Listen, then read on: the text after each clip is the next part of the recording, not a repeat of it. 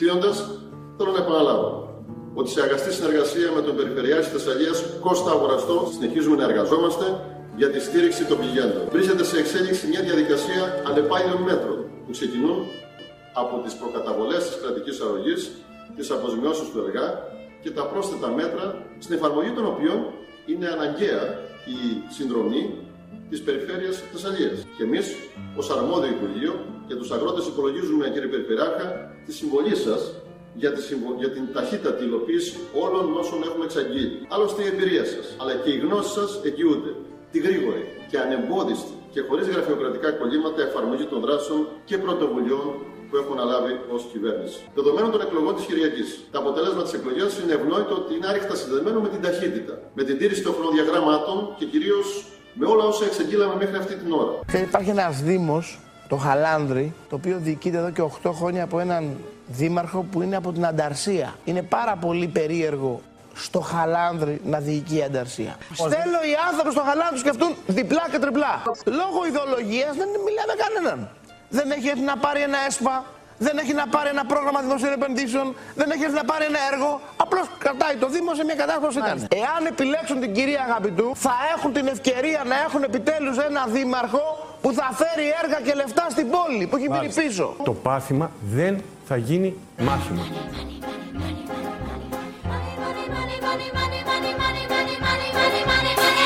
You happen to be rich and you feel like a night's entertainment, you can pay for a gay escapade. If you happen to be rich and alone and you need a companion, you can ring ting-a-ling for the mate. If you happen to be rich and you find you are left by your lover, though you moan and you groan quite a lot, you can take it on the chin, call a cab and begin to recover on your 14 carat yacht. Money makes the world go around, the world go around, the world go around. Money makes the world go around, of that we can be sure. I'm being poor. Γεια σας, γεια σας πουλάκια μου, καλώς σας βρίσκω ξανά. Έχω το τεστ στο τσεπάκι, το αρνητικό και είμαι εδώ κοντά σας ε, έχοντας αναρρώσει από τον κορονοϊό. Καλά, στα, πηγαίνετε κι εσείς λίγο πιο πέρα, εντάξει, δε, ακόμα πρώτες μέρες είναι, αλλά δεν έχει... Ε, ε, νικήσαμε, νικήσαμε. Και νομίζω μπορεί να έχει παίξει ρόλο και το χθεσινό, η χθεσινή βραδιά που έτσι ήρθε ταχαίως η ανάρρωση. Ε, πείτε κι εσείς οι γιατροί, Νίκο εσύ εκεί από το Ρέθυμνο, όταν ε, είναι καλή ψυχολογία, Γιάννης πιο γρήγορα. Δεν, είναι, δεν παίζει ρόλο. Δηλαδή μπορεί να γίνει κάτι ρε παιδί μου και ξαφνικά. Λοιπόν, καλώς σας βρίσκω. Καλή εβδομάδα. Δευτέρα 16. Υγιής. Ε, τουλάχιστον ε, από COVID. Για, για τα άλλα δεν ξέρω. Λοιπόν, και εδώ ξανά στις επάλξεις και με τι νέα. Και με τι νέα. Αυτοί οι κύριοι που ακούσατε και ο Άδωνης και ο Αυγενάκης, κυρίως ο Αυγενάκης, ε, καλά, το τέλος ήταν μπόνους ε, ε, Κώστας Μπακογιάννης το πάθημα δεν θα γίνει μάθημα. Άμα η γλώσσα ξέρει καλύτερα, καμιά φορά λειτουργεί το μυαλό καλύτερα από τους επικοινωνιολόγους.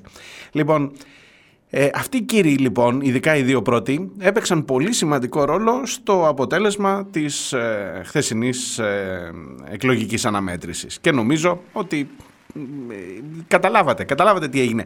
Δεν επέλεξαν οι Θεσσαλοί να υλοποιηθούν γρήγορα τα έργα τώρα. Δηλαδή τώρα που βγήκε ο Κουρέτας, δεν θα πάνε γρήγορα ρε παιδί μου τα έργα. Γιατί ο Αυγενάκη σας το έλεγε και δεν ξέρω αν το καταλάβει. Δηλαδή πόσο πιο απλά να σας το πει. Ή έχουμε βάλει μπροστά με τον αγοραστό, με τα αυτά. Τα ξέρετε βέβαια την προηγούμενη εβδομάδα, εγώ έλειπα, εσείς σίγουρα θα τα έχετε ακούσει αυτά. Απλά είπα να ξεκινήσω έτσι για να τα θυμηθούμε. Έχει άλλη χάρη μετά την επόμενη των εκλογών. Έχει άλλη χάρη βέβαια να τα ακούς. Ε, και τους είπε ότι θα είναι ανεμπόδιστη, αν εκλεγεί ο αγοραστός, θα είναι ανεμπόδιστη η εισρωή των... Τι, τι δεν κατάλαβες, τώρα θα είναι... Ποιο είναι το αντίθετο του ανεμπόδιστη, εμποδισμένη. Ε; Θα έχει εμπόδια τώρα κυρία Αυγενάκη, Λευτερή. Επίσης, ε, σας έλεγα ότι παντού υπάρχει Κρήτη, έτσι. Ε, Ηράκλειο. Ηράκλειο είναι κριτικάρχης ο κύριος. Όχι μόνο Ηράκλειο, κριτικάρχης της Νέας Δημοκρατίας πια, ο κύριος Αυγενάκης. Ε, έβαλε το χεράκι του. Ο αγοραστός, ε, τι να σου πω, τι να σου πω, πόσες χιλιάδε. Ακόμα μετράει χαμένες χιλιάδες χαμένες ψήφους. Δεν ξέρω αν φταίει ο Αυγενάκης γι' αυτό. Αλλά τέλος πάντων, το μήνυμα το πήραν οι πολίτες και το κατανόησαν από ό,τι φαίνεται. Ο άλλος δε ο Άδωνης που τα βάλε με το Ρούσο στο Χαλάνδρι ότι και καλά είναι ανταρσία, κάποτε ήταν στην ανταρσία. Τι να σου πω, και ο Θεοδωρικάκος κάποτε ήταν γραμματέας της ΚΝΕ. Κουμπάρε, άστο μην το συζητάς. Αλλά ο Ρούσος δεν είναι καλός δήμαρχος επειδή ήταν κάποτε στην ανταρσία. Ήταν καλός δήμαρχος επειδή τον αγαπάνε οι χαλανδριώτες. Καλά δεν το λέω, χαλανδριώτες, ναι. Ε, και τον ξαναβγάλανε δήμαρχο, ρε Άδωνη. Κρίμα, ρε, ρε παιδί μου. Και λέει δεν έχει πάρει έσπα. Εν τω μεταξύ, ο Δήμος έχει πάρει του κόσμου τα έσπα, έχει προχωρήσει. Διαγωνιζόμαστε τώρα ποιος έχει πιο πολλά έσπα. Κατάλαβες; Ποιος έχει κάνει πιο καλό στον τόπο του μέσω των έσπα. Money makes the world go round, που έλεγε και το τραγούδι το προηγούμενο. Ε, δεν θέλουνε ούτε οι χαλανδριώτες. Άκου να δεις κάτι αγύριστα κεφάλια, ρε Άδωνη. Και αυτοί δεν θέλανε τελικά να ψηφίσουν την άλλη την κυρία Αγαπητού για να έρθουν λεφτά στο Δήμο. Δεν θέλουν τα λεφτά σου, μάγκα μου. Τι να κάνουμε τώρα; Και ψήφισαν Ρούσο. Και έρχεται καπάκι και ο άλλος που λέει το πάθημα δεν θα γίνει μάθημα. Και ας λέει ο Μητσοτάκης ότι ήταν μια δύσκολη νύχτα για τη Νέα Δημοκρατία και πρέπει να πάρουμε τα μηνύματα. Σιγά, σιγά.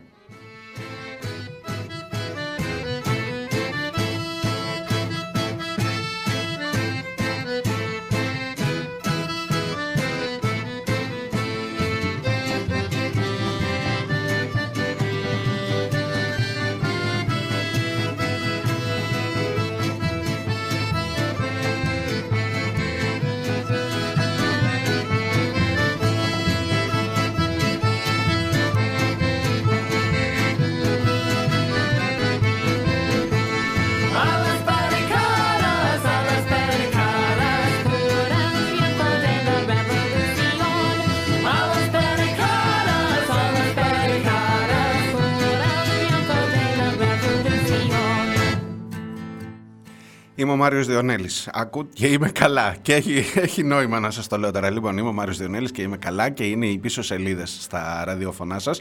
Σας ομολογώ ότι το τετραήμερο του κορονοϊού, εκτός από τον πυρετό και όλα αυτά, ήταν για ένα τετραήμερο ξεκούρασης.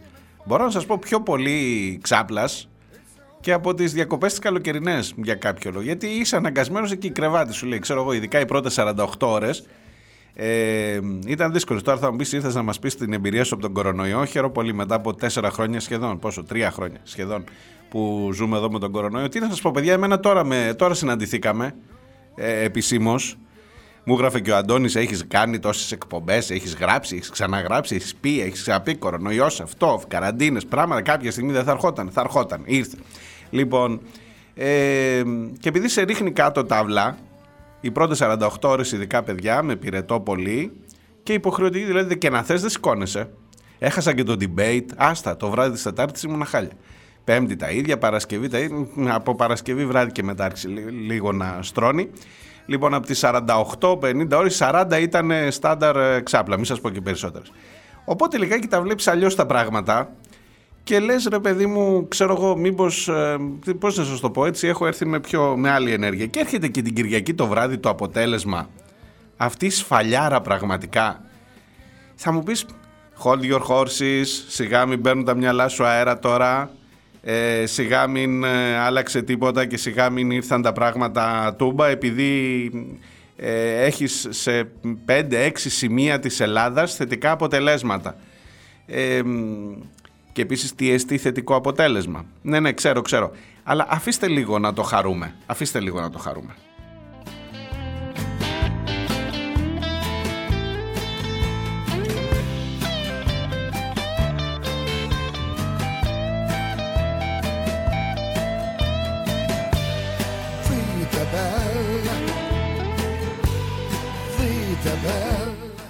Αναστάση, Αριάδνη, Αντώνη, Άντζη, καλημέρα, καλώς σας βρίσκω ξανά. Ε, αναρωτιέται και ο Αναστάσης τι θα γίνει τώρα, λέει με το φτωχό μου το μυαλό. Αναρωτιέμαι τόσα έσπα στη Θεσσαλία, πού θα πάνε, τι θα γίνουν χωρίς νεοδημοκράτη περιφερειάρχη; Έλαντε. Ε, Επίσης, μαζί με την επιστροφή σου, λέει στο ραδιόφωνο, σηκώθηκαν και τα οδοφράγματα στην Αθηνά, στην Πάντρα και στη Θεσσαλία. Τα μπαρικάντας που έλεγε το προηγούμενο το τραγούδι. Ε, Εμπρός για τη γενιάς μας τα κιλελέρ. Όπα, παιδιά, όπα, όπα. Κατεβείτε, χαλαρώστε. Είμαστε μέσα σε ένα πλαίσιο γενικότερης ήτας συλλογικής. Η αποχή η ίδια είναι επίσης μια τεράστια ήττα συλλογική. Αλλά μέσα σε αυτά με ψυχραιμία και με την εκτίμηση των δεδομένων και με τη χαρά που δίνει έστω μία ικανοποίηση ρε παιδί μου μικρή που σου δίνει μια βραδιά των εκλογών. Ξέρεις τι έχουμε, τι έχουμε περάσει το τελευταίο διάστημα. Τι να σου πω τώρα, θες να σου μιλήσω για το Μάιο, θες να σου μιλήσω για τον ε, Ιούνιο, θες να σου μιλήσω για τις ήτες, ε, για, την, ε, για την αποτυχία του να φύγει ο Μητσοτάκης, αυτός δεν ήταν ο μεγάλος στόχος. Δεν έφυγε, εδώ είναι ακόμα, μην ανησυχείτε και θα είναι για καιρό. Θε να σου μιλήσω για του φασίστε στη Βουλή, θέλει να σου μιλήσω για του παπάδε στη Βουλή, θε να σου μιλήσω για τη ζωή στη Βουλή, το συνονθήλευμα αυτό. Τι θε, γιατί θε να σου μιλήσω, θα σου μιλήσω για τι εκλογικέ μάχε και τι προσωπικέ τι δικέ μου. Ε, από ήττα σε ήττα, τι να σου πω, χάνουμε παντού. Χάνουμε. χάνουμε. Θε να σου μιλήσω για τι δημοτικέ εκλογέ για τον Μπέο, θε να σου μιλήσω για τον Αρναουτάκη, θε να σου μιλήσω γιατί, γιατί να σου πρωτοπώ. Οπότε πηγαίνει από ήττα σε ήττα, χάνουμε στα πάντα, παιδιά. Στα πάντα. Δεν ξέρω, παίζω πέτρα, ψαλίδι, μολύβι, χαρτί με τα παιδιά και χάνω. Παίζω τάβλη και χάνω. Τι να σας πω, παντού κερδίζεις αλλού εσύ. Πού, παιδιά, ξέρω εγώ, στην πρέφα. Αφού δεν ξέρω πρέφα, να μάθεις. Τέλος πάντων. Ε, οπότε όταν έρχεται κάτι που μπορείς να το, να το χαρείς σαν νίκη ή σαν ικανοποίηση, ε, καταλαβαίνεις ότι ε, άστο να το χαρώ. Και σιγά μην είχα εγώ ακόμα κορονοϊό σήμερα να μην είμαι εδώ να σας τα λέω. Λοιπόν, οπότε καταλάβατε.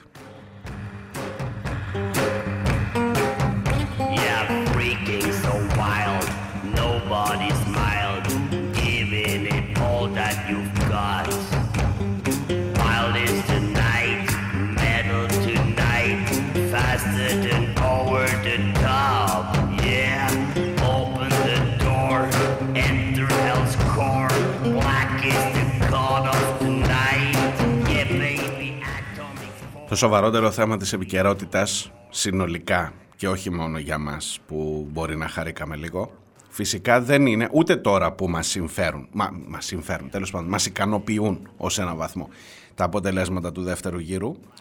Ε, και τώρα ισχύει το ίδιο ότι το κεντρικότερο θέμα της ειδησιογραφίας αυτή τη στιγμή είναι η Παλαιστίνη και είναι η καταστροφή, η γενοκτονία όπως θα ακούσετε σε λίγο. Ε, μετά το πρώτο διάλειμμα αμέσως θα ακούσετε μία συνέντευξη με τον συνάδελφό μου τον Άρη Χατζηστεφάνου ο οποίος είναι από εκείνους που ξέρουν πολύ καλά τι ακριβώς συμβαίνει. Ξέρουν πολύ καλά να διαβάζουν και έχει γράψει ολόκληρο βιβλίο για την προπαγάνδα και την παραπληροφόρηση. Και ειδικά σε αυτό το πόλεμο αυτός ο πόλεμος είναι ο πρώτος που γίνεται, για μένα τουλάχιστον, αφού έχω διαβάσει το συγκεκριμένο βιβλίο, που δίνει πάρα πολύ χρήσιμα εργαλεία και σας το συνιστώ ανεπιφύλακτα και κάνω και διαφήμιση και καθαρή και εξάστερη, καθόλου γκρίζα. Να πάτε να το αγοράσετε. Προπαγάνδα και παροπληροφόρηση, πώς τις αναγνωρίζουμε. Λοιπόν, ε, και μιλάμε για αυτό κυρίως, για τον πόλεμο στην πληροφορία, για εκείνα τα 40 μωρά που ήταν αποκεφαλισμένα και που έφτασε ο πρόεδρος των Ηνωμένων Πολιτειών αν έχετε το Θεό σας, αν έχει αυτός το Θεό του δηλαδή. Έφτασε ο, ο πρόεδρος των Ηνωμένων Πολιτειών. Θα μου πεις: Έχουμε δει Τραμπ να διαδίδει fake news. Μετά τον Τραμπ, ό,τι και να πεις δεν έχει. Ναι, αλλά ε, ο δημοκρατικός πρόεδρος. Ε, Στέφανε, Στέφανε Κασελάκη ήταν και στην καμπάνια του, υποτίθεται. Παλιά, όχι τώρα.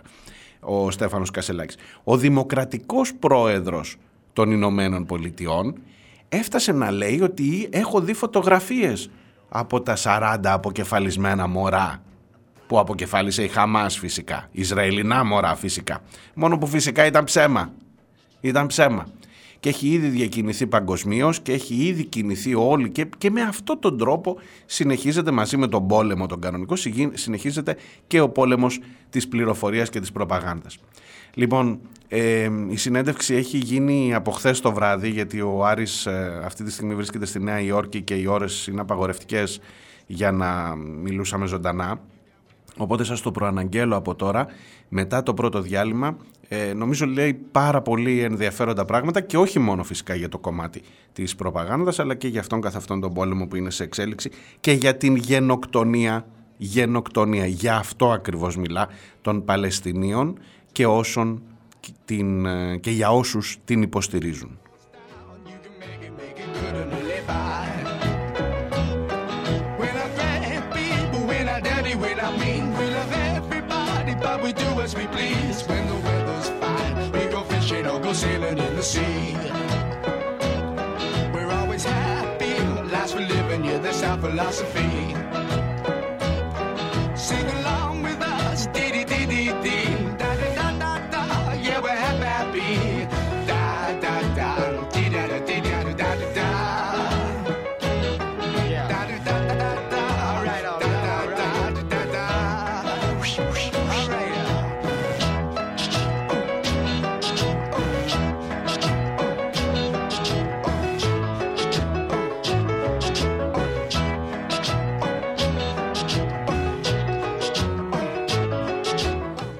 Λοιπόν, μερικά σχόλια ακόμα για το θέμα των εκλογών όμως. Ε, κυρίως με αυτά τα δύο ζητήματα θα πάμε όπως καταλαβαίνετε σήμερα. Θα έχουμε να τα πούμε και την ευκαιρία και παρακάτω.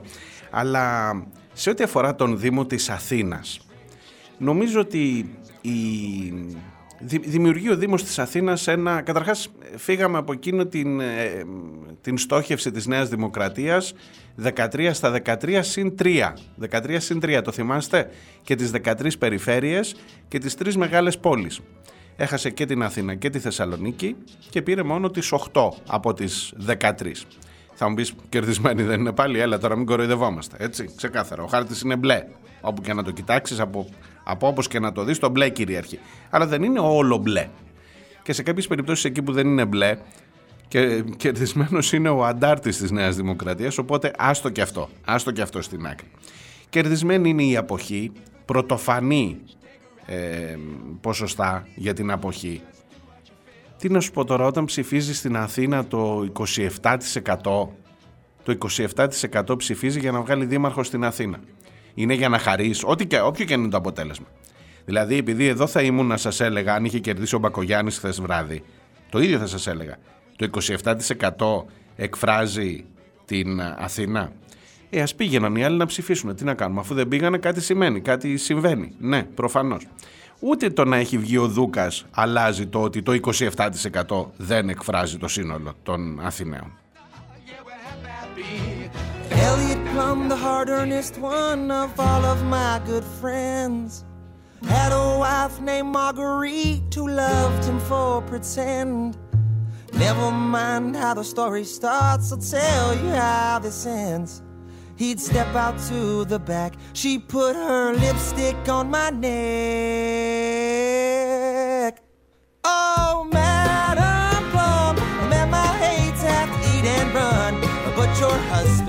Mossberg pump got me on their minds. Για να είμαι ακριβής δεν είναι ούτε το 27% είναι το 26,73 449 450.000 ψηφοφόροι. 450.000 εγγεγραμμένοι ψηφοφόροι. Και αυτοί που πήγαν να ψηφίσουν τελικά ήταν 115.000 114.500 για την ακρίβεια ή μάλλον 114.500 είναι τα έγκυρα άντε μαζί με τα 3.000 άκυρα είναι 117.000 από τους 450.000 πήγαν λιγότεροι από 120.000, καταλαβαίνετε. Το 26,73% έδειξε ενδιαφέρον για το ποιος θα βγει δήμαρχος στην μεγαλύτερη πόλη, στην πρωτεύουσα αυτής εδώ της χώρας.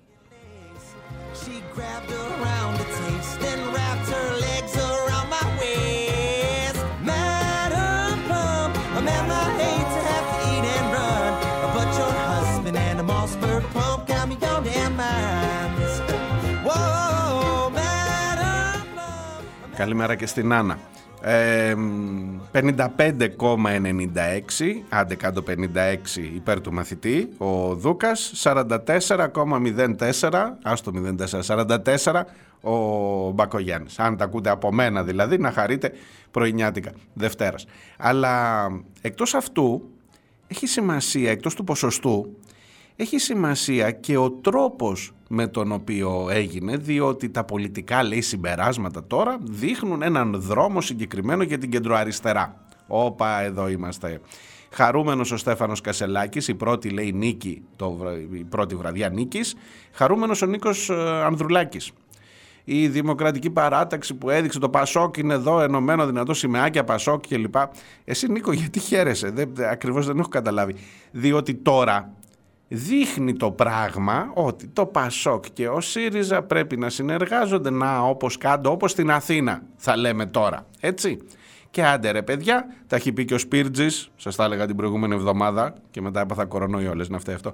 Λοιπόν σας τα έλεγα ότι ο Σπίρτζης έλεγε Πασόκ και ΣΥΡΙΖΑ να είναι ένα κόμμα να συνεργαστούν στις ευρωεκλογές και γιατί όχι και στις εθνικές εκλογές.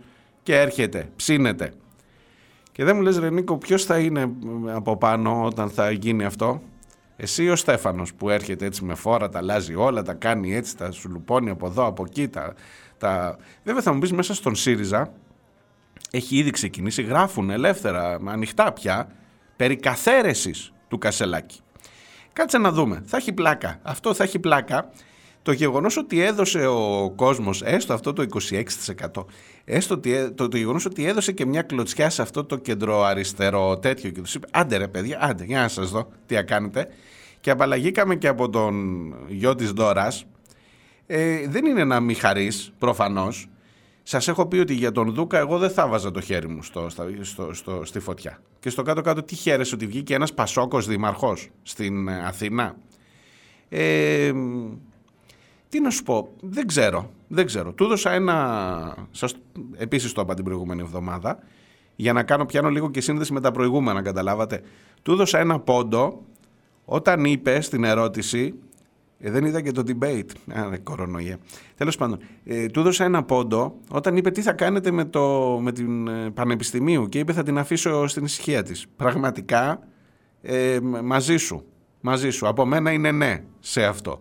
Στην ησυχία της. Δεν, ούτε κανένα αναπτυξιακό σχέδιο, ούτε καμία φοβερή θα την κάνω, ξέρω εγώ. Χάσαμε το να γίνει βουλεβάρτο. Μπερσέκερ, ακού στην Κέρκυρα. Το χάσαμε αυτό, παιδιά. Δεν θα γίνει βουλεβάρτο τελικά η Πανεπιστημίου. Ε, και τέλος πάντων καθίστε να δούμε τι εστί Δούκας, έτσι. Έγραψε ο Τζον Ντί, ο γραφίστας, η Αθήνα είχε να επιλέξει μεταξύ Δούκα και πρίγκιπα και διάλεξε το Δούκα.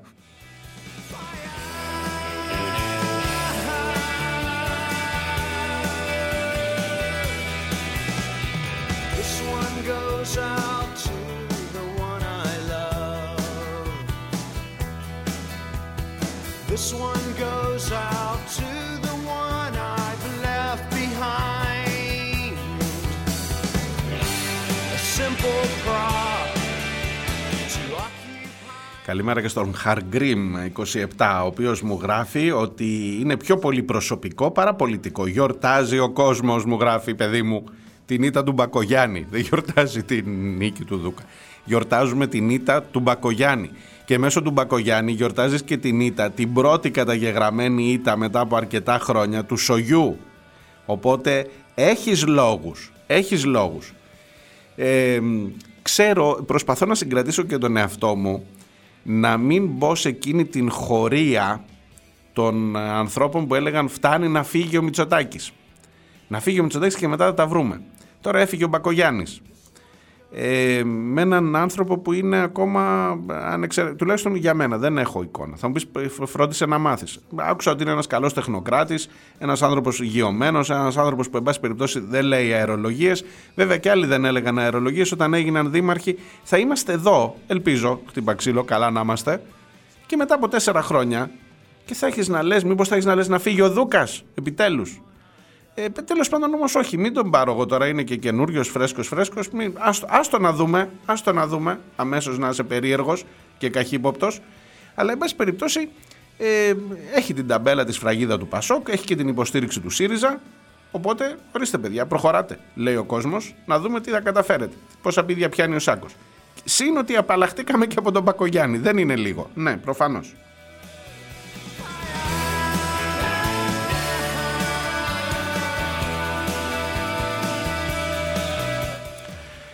Είδα, είδα τις φωτογραφίες, είδα. είδα. Δεν είδα τηλεόραση. Ε, η φίλη μου η Σία, δύσκολη νύχτα χθες. Δύσκολη. Και γενικά οι τελευταίες μέρες για τον Sky είναι πολύ δύσκολες. Γιατί έχουν πάθει ένα... Αυτό, εντάξει, τα έλεγα και όταν δούλευα εκεί όμως, μην με κατηγορήσετε. Ε, ο Χιώτης παρετήθηκε. Ομοφοβικό σχόλιο για τον Κασελάκη. Ο Αυτιάς δεν παρετήθηκε, ομοφοβικό σχόλιο για τον Κασελάκη κι αυτός. Αλλά άρχισε εκεί κάτι δικαιολογίες, κάτι τρίχες, κατσαρέ τώρα, κάτι σουξουμούξου, ε, για να μην αναγκαστεί σε παρέτηση. Ε, τι να σας πω, επειδή είναι και άνθρωποι που τυχαίνει να τους ξέρω προσωπικά, να τους γνωρίζω, ειδικά τον αυτιά, ε, δεν έχω κανένα λόγο να σας ε, κρύψω ότι οι δηλώσεις αυτές, καλά, το, ότι είναι ντροπή, ότι είναι έσχος, ότι αυτά τώρα. Ότι αν έχεις να πεις. Έχω να σας πω χιλιάδες κακά πράγματα για τον Κασελάκη το τελευταίο, μάλλον ούτε καν τελευταίο, δεν, δεν, δεν, δεν έχει να κάνει τίποτα με την προσωπικότητα του ανθρώπου αυτού, με την πολιτική του υπόσταση, το γεγονός ότι είναι γκέι.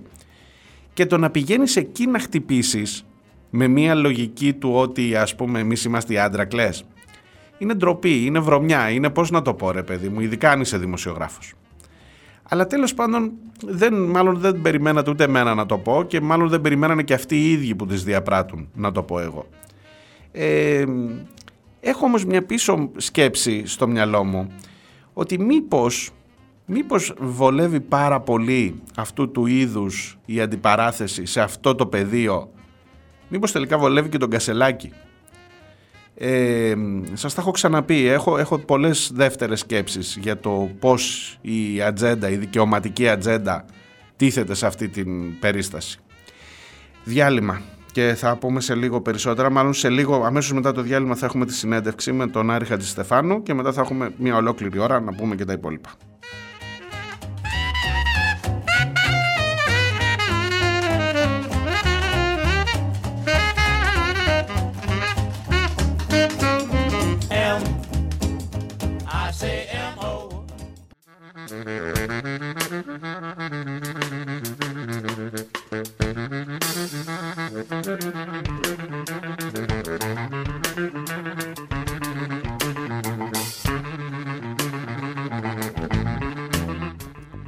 Εδώ είστε στις πίσω σελίδες. Ε, είμαστε στην ε, Δευτέρα και 16 ο Οκτώβριος πίσω σελίδες.gr το site της εκπομπής Μάριος Διονέλης στο μικρόφωνο.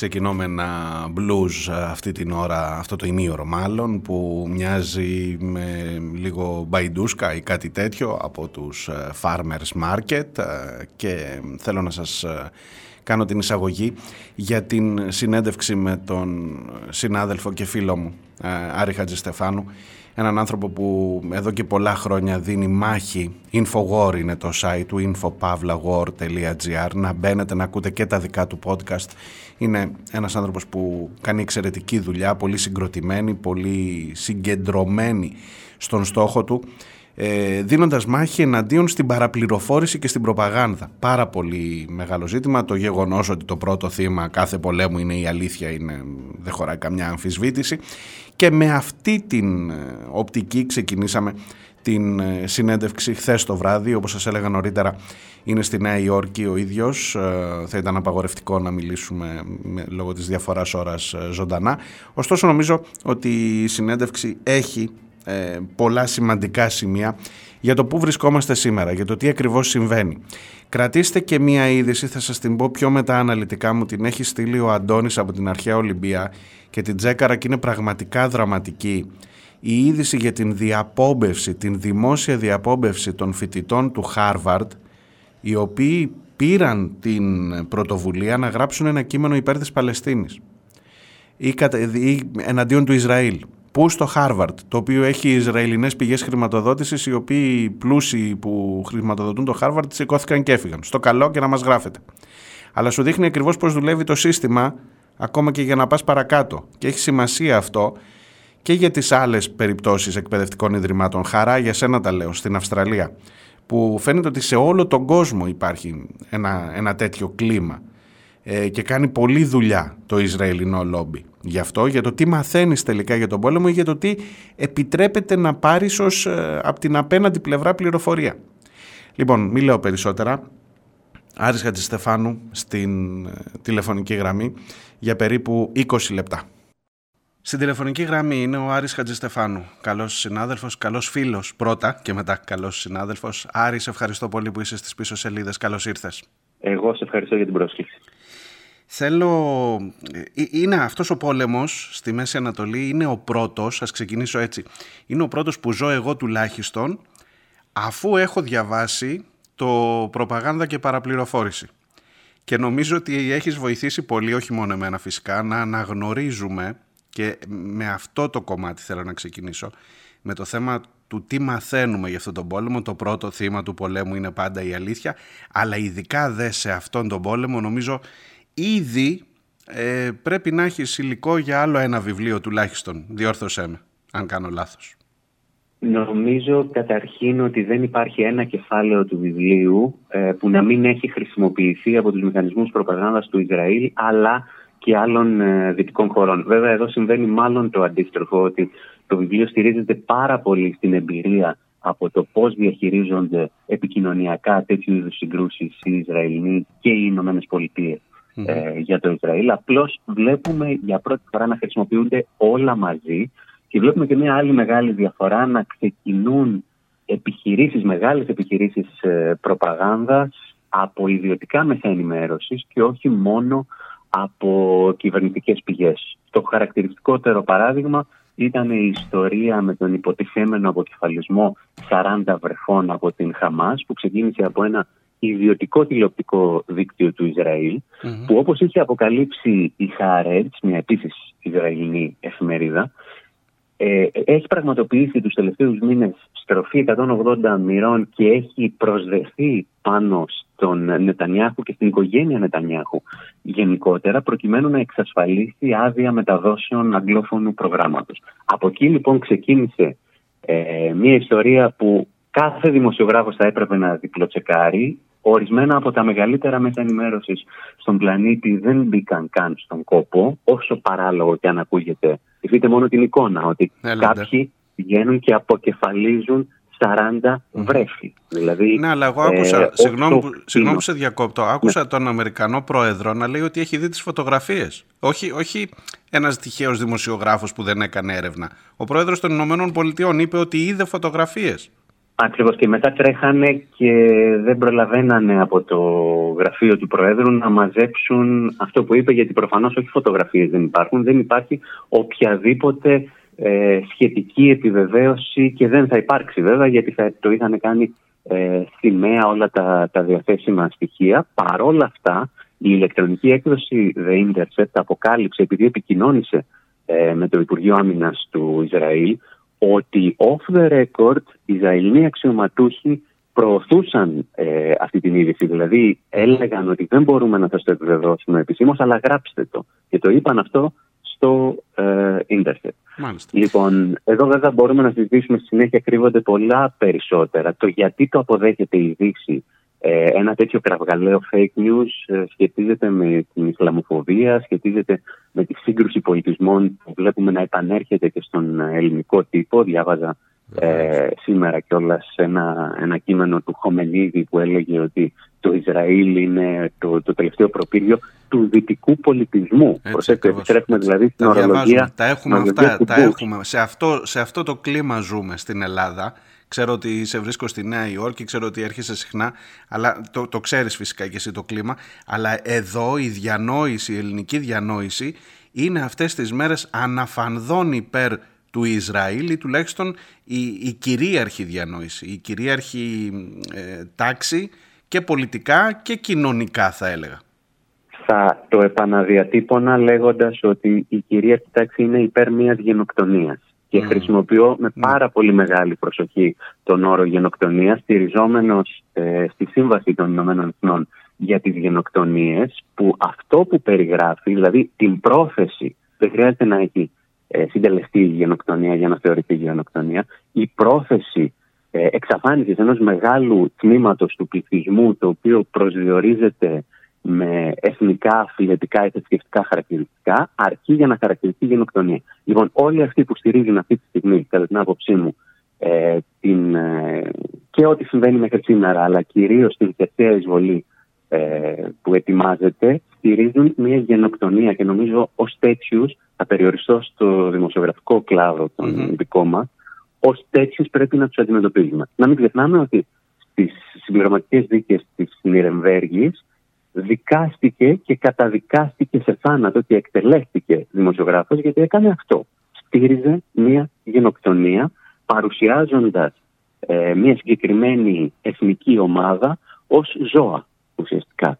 Ε, και αυτό γίνεται και τώρα, το είπε χαρακτήρισε τους Παλαιστίνιους ζώα ο Υπουργός ε, Άμυνας του, του Ισραήλ, ο Γιώργο Γκάρ, και βλέπουμε να, χωρίς ακριβώς την ίδια διατύπωση, το βλέπουμε και στα ελληνικά μέσα ενημέρωσης.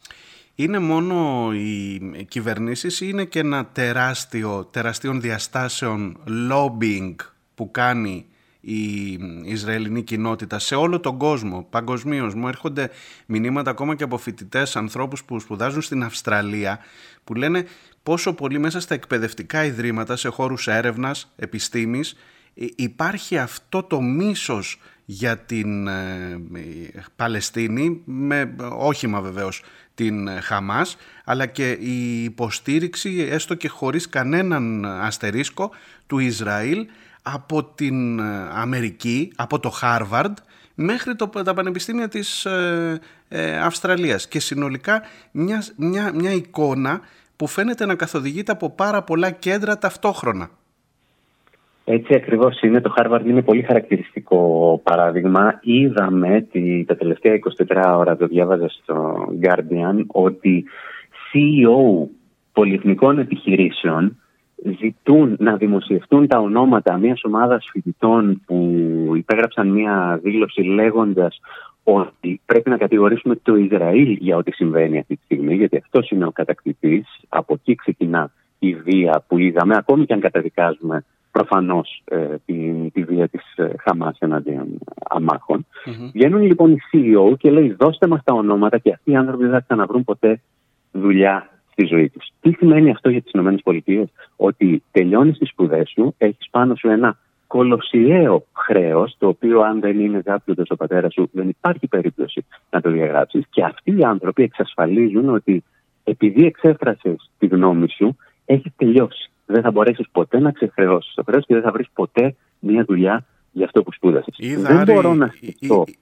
Συγγνώμη που σε διακόπτω. Ναι. Είδα δημοσιεύσεις και διόρθωσε με αν κάνω λάθος. Δεν ξέρω αν το έχεις δει με φορτηγό με billboard που κυκλοφορεί γύρω από το Harvard έχοντας τις φωτογραφίες των φοιτητών και τα ονόματά τους που υπέγραψαν τη δήλωση αυτή. Είδα, είδα και εγώ κάποια, κάποια τέτοια φωτογραφία, αλλά αυτό είναι μια φασιστικής ε, νοοτροπίας ε, διαπόμπευση, η οποία αν θες θα περάσει. Αυτό που θέλουν να κάνουν οι, οι CEO δεν θα περάσει ποτέ για αυτούς τους ανθρώπους. Mm. Έχουν τελειώσει επαγγελματικά.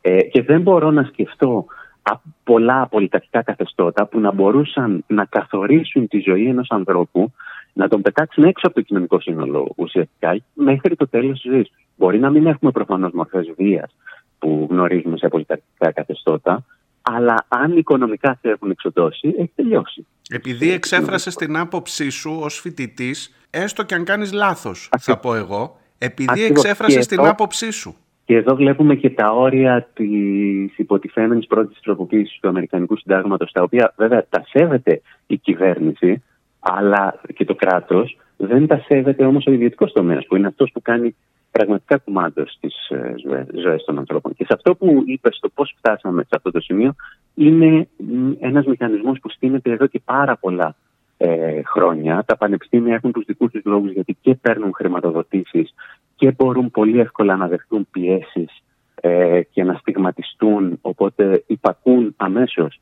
στο, στο Ισραήλ, αλλά γίνεται σε όλους τους τους τομείς και μερικές φορές γίνεται με τρόπους που δεν το αντιλαμβανόμαστε, γιατί φαίνεται να, να ξεκινάει από φιλοϊσραηλινούς πολίτες, οι οποίοι συνδέονται όμως άμεσα ε, με κυβερνητικούς οργανισμούς στο Τελαβίβ. Και το λέω αυτό γιατί έχω συμμετάσχει σε μια τέτοια ε, επιχείρηση. Προσποιήθηκα πριν από μερικά χρόνια ότι ε, στηρίζω τις θέσεις του Ισραήλ και μπήκα σε μια ομάδα όπου καθημερινά μας έστελναν μηνύματα στο ποιους να χτυπήσουμε. Μας έλεγαν παραδείγματος χάρη μπείτε σήμερα ε, στο Guardian και στο σχολιασμό χτυπάμε όλοι τον Κόρμπιν ε, για αυτά που είπε για την Παλαιστίνη.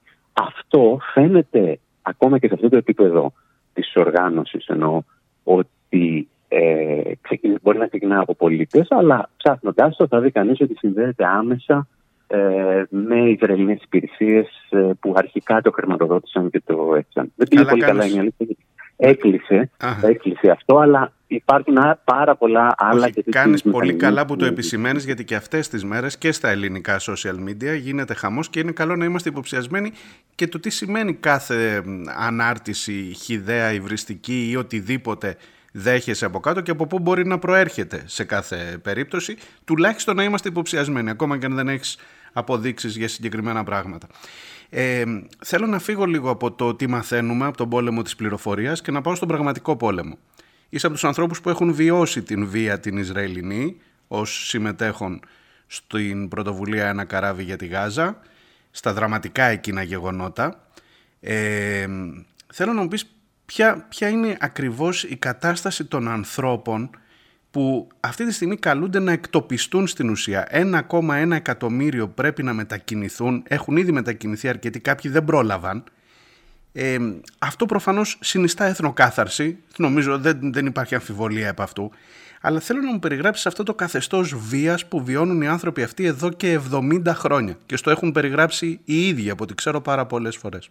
Θα πρέπει μόνο να θυμόμαστε ότι η Γάζα, που πολύ σωστά παρουσιάζεται ως η μεγαλύτερη ανοιχτή φυλακή του κόσμου, είναι μία από τις πιο πυκνοκατοικημένες περιοχές στον πλανήτη, με 2 εκατομμύρια και παραπάνω. Ε, 2 εκατομμύρια ανθρώπους, τους οποίους τώρα τους ζητούν να μετακινηθούν ενώ είναι κλειστά όλα τα σύνορα. Είναι σαν να βγαίνει μια ανακοίνωση και να λέει όσοι είστε στην Αθήνα ή τέλος πάντων στο λεκανοπέδιο Αττικής, πρέπει να φύγετε, αλλά δεν μπορείτε να φύγετε από τα όρια. Ε, τα οποία εμείς θα βομβαρδίζουμε ε, εντός ολίγου. Δηλαδή, μιλάμε για εκτοπισμένους μέσα, μέσα στη φυλακή. Υπάρχουν καθηγητές ε, πανεπιστημίου που έχουν, έχουν παρουσιάσει με μία εικόνα του να έχει ένα βαρέλι γεμάτο μέχρι πάνω με ψάρια, παστομένα το ένα πάνω στο άλλο και να τα πυροβολείς. Χωρίς να έχουν καμία δυνατότητα να κουνηθούν ε, και να φύγουν. Και φτάνουμε τώρα στο, στο σημείο να τους κόβουν το νερό, να τους κόβουν το ηλεκτρικό, το οποίο σημαίνει ότι μένουν λίγες ώρες ζωής ε, για τα νοσοκομεία που δέχονται δεκάδες χιλιάδες ε, τραυματίες. Και τώρα λίγο άφησαν το νερό ως μια κίνηση που χαρακτηρίστηκε σωστά νομίζω από τους Παλαιστίνιους ως ε, επικοινωνιακού ε, κίνηση. Γιατί αν εξκόψει το, το φαγητό ε, όλα τα άλλα νομίζω είναι θέμα ημερών να φτάσει ο κόσμος σε ένα λοιμό. Και από τα προβλήματα στο νερό να φτάσει και, που υπήρχαν μέχρι σήμερα να φτάσεις σε μεγάλες ασθένειες. Δηλαδή μπορεί να βλέπουμε χωρίς να γίνει καν χερσαία επιχείρηση να εξοδώνονται οι Παλαιστίνοι από τις συνθήκες μόνο που, που έχουν δημιουργηθεί. Η λέξη, η λέξη, γεν... η λέξη γενοκτονία που χρησιμοποίησες νομίζω περιλαμβάνει, περιγράφεται πολύ καλά με αυτά που λες τώρα αλλά και περιγράφει όλη αυτή την κατάσταση που, που, που μου λες τώρα είναι, είναι μια κατάσταση στην οποία δεν συναντάμε πολύ. Ε, Τέτοιες τραγικές συνθήκες είδαμε ενδεχομένως στη Μιεμένη ε, που δεχόταν τους συνεχείς βομβαρδισμούς από την ε, Σαουδική Αραβία.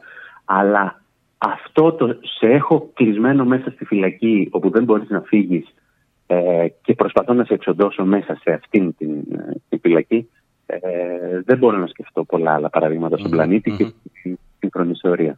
Έρχεται εκείνη η ερώτηση που δεχόμαστε και εσύ και εγώ και όσοι λέμε ότι εδώ συμβαίνει μια γενοκτονία που μας φέρνει σε δύσκολη θέση. Ή να μου πεις, θέλω και τη γνώμη σου αν σε φέρνει σε δύσκολη θέση. Δικαιολογούν Άρη Χατζηστεφάνου όλα αυτά που λες την ύπαρξη και τις πρακτικές της Χαμάς; Θα το ξεκινήσω ανάποδα. Αυτό που έκανε η Χαμάς εναντίον άμα πληθυσμού είναι έγκλημα πολέμου. Το ποιος ευθύνεται όμως για αυτή την βία πρέπει να το δούμε αντίστροφα και ευθύνεται πάντα ο κατακτητής για τη βία του κατακτημένου.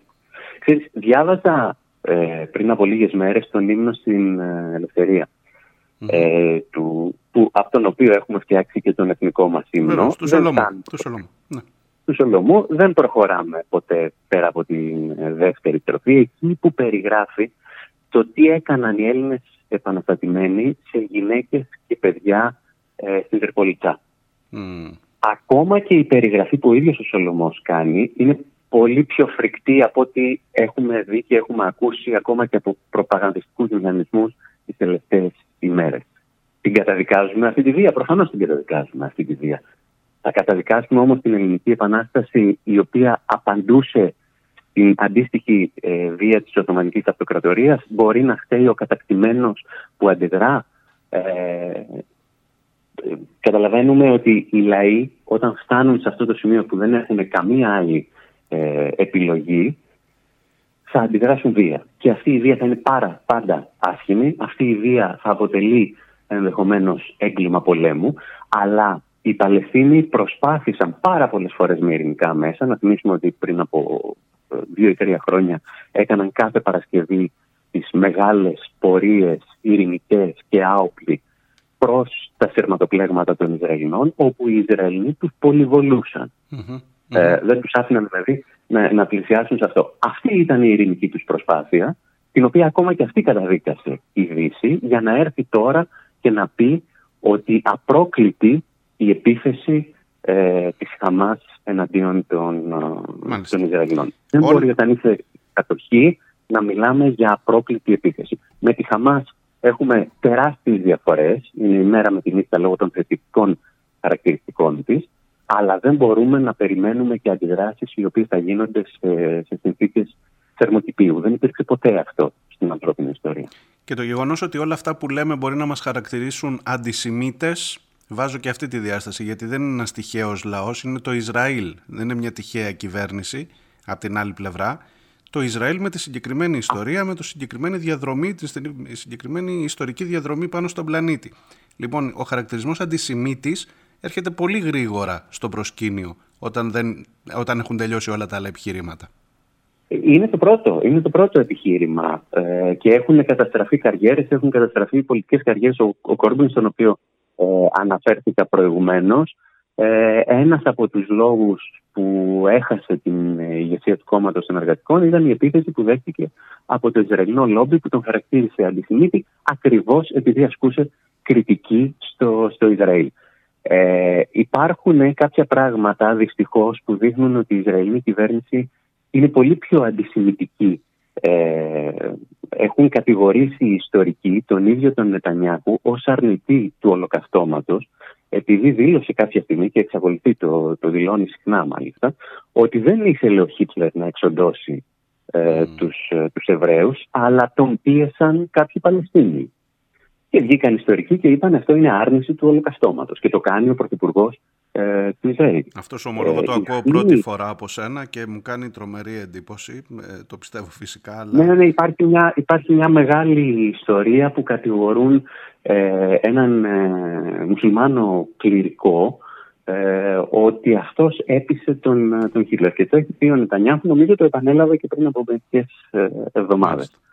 Τελευταία, ε, τελευταία... Λοιπόν, και, για, ναι, για να έρθω και στο, στην υπόθεση με τον αποκεφαλισμό των uh, βρεφών, έγραφα ναι. στην εφημερίδα των συντακτών ότι αυτού του είδους η προπαγάνδα ήταν η προπαγάνδα που από τον 12ο αιώνα, δηλαδή της βρεφοκτονίας, χρησιμοποιείται κατά κόρον εναντίον των Εβραίων και από αυτήν ξεκινούσαν τα πογκρόμ και χρησιμοποιήθηκε και από την ναζιστική Γερμανία ότι σκοτώνουν τα παιδιά για να πίνουν το αίμα ή να, το, να κάνουν κάποιες οι Εβραίοι, ε, ότι, ότι το έκαναν οι Εβραίοι και αυτό έδωσε την αφορμή για το ολοκαύτωμα ή τέλος πάντων έδωσε, έδωσε κίνητρα και, βλέπουμε, και, επιχειρήματα για το ολοκαύτωμα. Ναι. Βλέπουμε τώρα τέτοιου είδους προπαγανδιστικές τεχνικές που χρησιμοποιούνταν εναντίον των Εβραίων να χρησιμοποιούνται εναντίον ε, των Παλαιστινίων και όποιος το παρουσιάζει αυτό απευθείας να, να παίρνει την ταμπέλα του σημαίνει. Μάλιστα.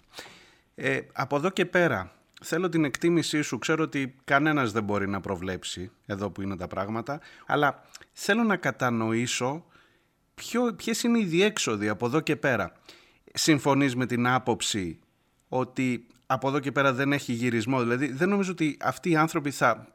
Τι, τι, ποιος περιμένει πάνω στον πλανήτη ότι θα γυρίσουν απλά να πεθάνουν ήσυχα μέσα στη φυλακή τους και θα πούνε εντάξει παιδιά και ό,τι έγινε δεν πειράζει πάμε παρακάτω. Δεν νομίζω ότι γυρνάμε πίσω σε αυτό. Δεν, δεν πάει προς τα πίσω ή, ή κάνω λάθος.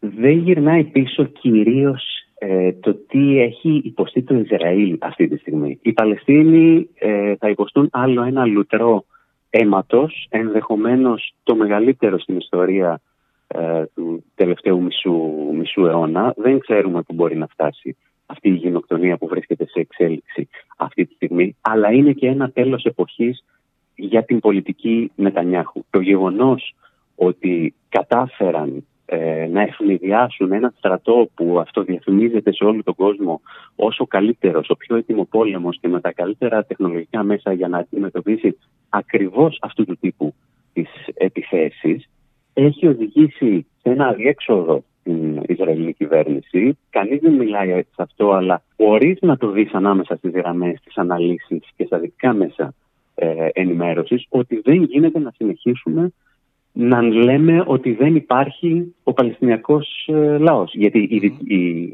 η δυτική κοινότητα και όλες οι κυβερνήσεις της Δύσης αυτό κάνουν ουσιαστικά.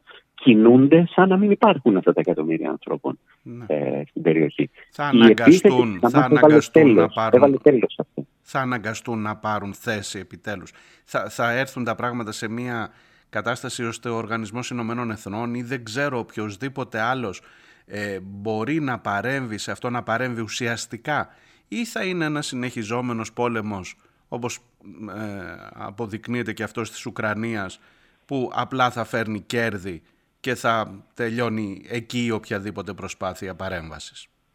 Νομίζω ότι είμαστε σε ένα κομβικό σημείο στο οποίο όμως δεν μπορούμε να προβλέψουμε τις, ε, τα επόμενα βήματα ε, από, από καμία ε, πλευρά. Ναι. Συνήθως η τάση που υπάρχει είναι ότι συστρατεύεται πάντα η λεγόμενη διεθνής κοινότητα ε, με το Ισραήλ όταν ξεκινά τέτοιου είδους επιδρομές και κάποια στιγμή όταν βλέπουν το αίμα να τρέχει στους, ε, στους δρόμους πλέον ε, και να τρέχει και από τις οθόνες ε, γιατί αυτό είναι το, το σημαντικότερο, αλλιώς δεν θα τους ενδιαφέρει καθόλου, ε, αρχίζουν και βάζουν ένα, ένα φρένο στο Ισραήλ. Μάλιστα. Τώρα πρέπει να δείξει η κυβέρνηση, πρέπει, θέλει να δείξει η κυβέρνηση του Ισραήλ ότι έχει υπό τον έλεγχο την κατάσταση, ενώ συμβαίνει ακριβώς το αντίθετο. Έχει χάσει ολοκληρωτικά τον έλεγχο και το μόνο που μπορεί να κάνει είναι να σκοτώνει ανθρώπους για να το καλύπτει.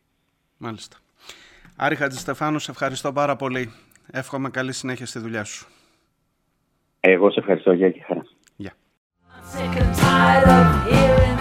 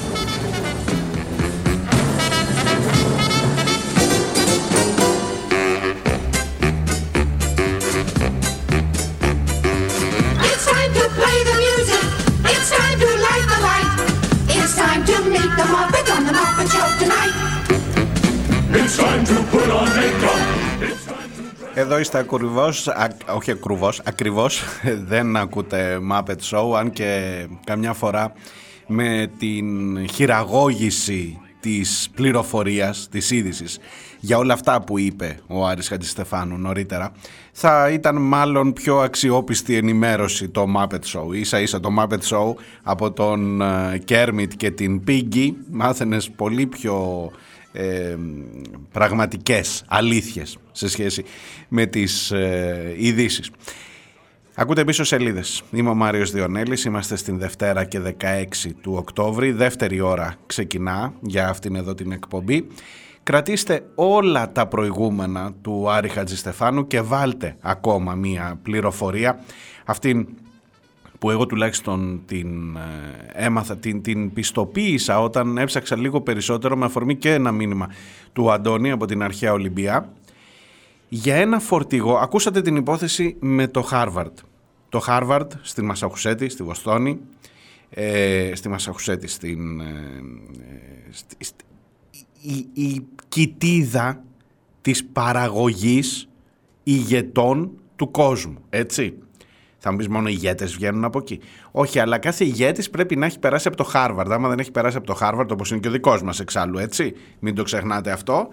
Λοιπόν, εκεί ε, έγινε το εξής ανήκουστο. Συνεχίζω την κουβέντα για τον πόλεμο στην Μέση Ανατολή. Με αυτά τα δεδομένα που έχουμε ως τώρα, μια ομάδα φοιτητών ή μάλλον κάποιες ομάδες φοιτητών υπέγρα... από διαφορετικές σχολές, εν πάση περιπτώσει, τι πιο φυσικό θα μου πεις, τι πιο φυσικό θα μου πεις, υπέγραψαν ένα κείμενο, η, η κάθε μία, που έλεγε «Κοι- κοιτάξτε να δείτε, για αυτά εδώ που γίνονται πρέπει να κατηγορήσουμε το Ισραήλ. Ακόμα και για τη βία των κατεκτημένων, πώς το είπε ο Χατζηστεφάνου, για την βία των κατεκτημένων φταίει πάντα ο κατακτητής. Για την βία αυτού που προσπαθεί να πετάξει από πάνω του τον κατακτητή, φταίει ο κατακτητής. Πόσες φορές πρέπει να το πεις. Το τόσο αυτονόητο πράγμα. Και κρατήστε τώρα δύο ή μάλλον τρεις σημειώσεις για το γεγονός ότι κάποιοι φοιτητές μέσα στο Χάρβαρντ διάλεξαν αυτή τη στάση. Αρκετοί, όχι ένας και δύο. Λοιπόν, κίνηση πρώτη. Η Ισραηλινή οικογένεια που έχει βάλει τα λεφτά της στο Χάρβαρντ λέει ότι εμείς παιδιά με τέτοια και αφού το- η διοίκηση του, του Ιδρύματος δεν ε, καταδικάζει και δεν τους έδιωξε, δεν τους, ε, ξέρω εγώ, μπορεί να, να τους ε, ζητούσε και να τους κάψουμε στην πλατεία της Μασαχουσέτης, στην πλατεία της Βοστόνης, ξέρω εγώ, Μασαχουσέτη είναι πολιτεία, στην πλατεία της Βοστόνης. Να τους βάλουμε ρε παιδί μου μια φωτιά και να, ε, αυτό, τι, τι είναι αυτά τα πράγματα. Λοιπόν, αφού δεν το κάνατε, εμείς αποσύρουμε τα λεφτουδάκια μας τα όμορφα και μπορούμε να πάμε σε άλλο πανεπιστήμιο να δίνουμε πια. Όμορφα, νοικοκυρεμένα, τακτοποιημένα. Δημοκρατία ρε εσείς. Η χώρα η Αμερική είναι η χώρα της δημοκρατίας, το αυτό, αμερικάνικο όνειρο κλπ. Ε, όχι, τι. Λοιπόν, ε, υπάρχει και μια πρώτη αναθεώρηση του συντάγματος, λέει που τη σέβεται το κράτος, αλλά δεν το σέβονται οι ιδιώτες, είπε ο Χατζηστεφάνου πριν. Ε, και αυτοί εδώ είναι ιδιώτες, ξεκάθαρα. Ε, Στέφανε, Στέφανε, τα ιδιωτικά πανεπιστήμια ρε, εσύ, πραγματικά θα είναι μια λύση για να πάμε λίγο καλύτερα. Έτσι μια που το σκέφτομαι τώρα ξανά και έπεσε στο δρόμο μου η σκέψη σου και το όνομά σου. Τέλος πάντων, κλείνω παρένθεση. Δεύτερη εικόνα. Υπάρχουν CEO μεγάλων πολυεθνικών επιχειρήσεων, οι διευθυντάδες δηλαδή τώρα να σας το πω απλά, οι οποίοι λένε δώστε μας εμάς τα ονοματάκια των φοιτητών. Ακούς χαρά στην άλλη άκρη του κόσμου, στην ε, Αυστραλία. Δώστε μας εμάς τα ονοματάκια των φοιτητών που υπέγραψαν αυτό το κείμενο και ξέρουμε εμείς. Και δεν θα ξαναπεράσουν ούτε απ' έξω από πολυεθνικές εταιρείες ή από εταιρείες γενικά σε όλο τους τον εργασιακό βίο και τελειώσανε. Ανοιχτά τώρα, δηλαδή πρόσεξε, δεν είναι κάτι που διακινείται. Λέει, «Ε, μα πείτε μας, πείτε μας και θα φροντίσουμε εμείς να μην ξαναβρούνε στον ήλιο μοίρα. Τρίτη εικόνα και η χειρότερη από όλες. Εδώ πραγματικά ανατρίχιασα. Δεν ξέρω τι μπορεί να περιμένει ε, α- αν η Αμερική είναι εκεί που ξεκινά το, ξεκινούν οι καταστάσεις και τα γεγονότα και αν μετά από μια δεκαετία τα βλέπουμε και εδώ ότι γίνεται στην Αμερική, ειλικρινά τρομάζω.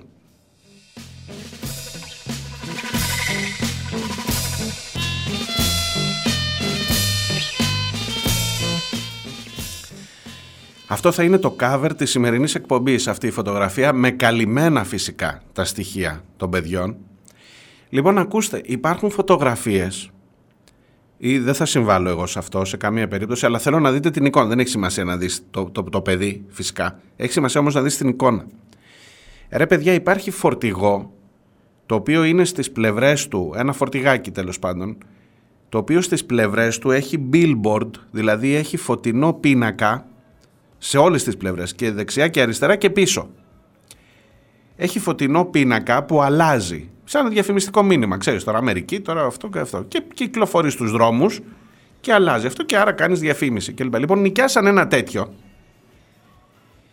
και πάνω σε αυτό το φορτηγό έχουν περάσει με ένα πρόγραμμα να δείχνει, αντί να δείχνει διαφήμιση, ξέρω εγώ, πάρε κοκακόλα, δείχνει τις φάτσες και τα ονόματα των παιδιών που είχαν υπογράψει, δηλαδή κάποιος έχει πρόσβαση στα στοιχεία του Χάρβαρντ, τα έδωσε και φωτογραφία και όνομα των παιδιών που υπέγραψαν τις επιστολές που σας έλεγα πιο πριν. Και κυκλοφορεί αυτό το φορτηγό τώρα γύρω γύρω από το Χάρβαρντ και στη γειτονιά και στην, στη γειτονιά, τέλος πάντων στην Πανεπιστημιούπολη και διαπομπεύει, διαπομπεύει. Δεν είμαστε μακριά από το να στηθούν φωτιές.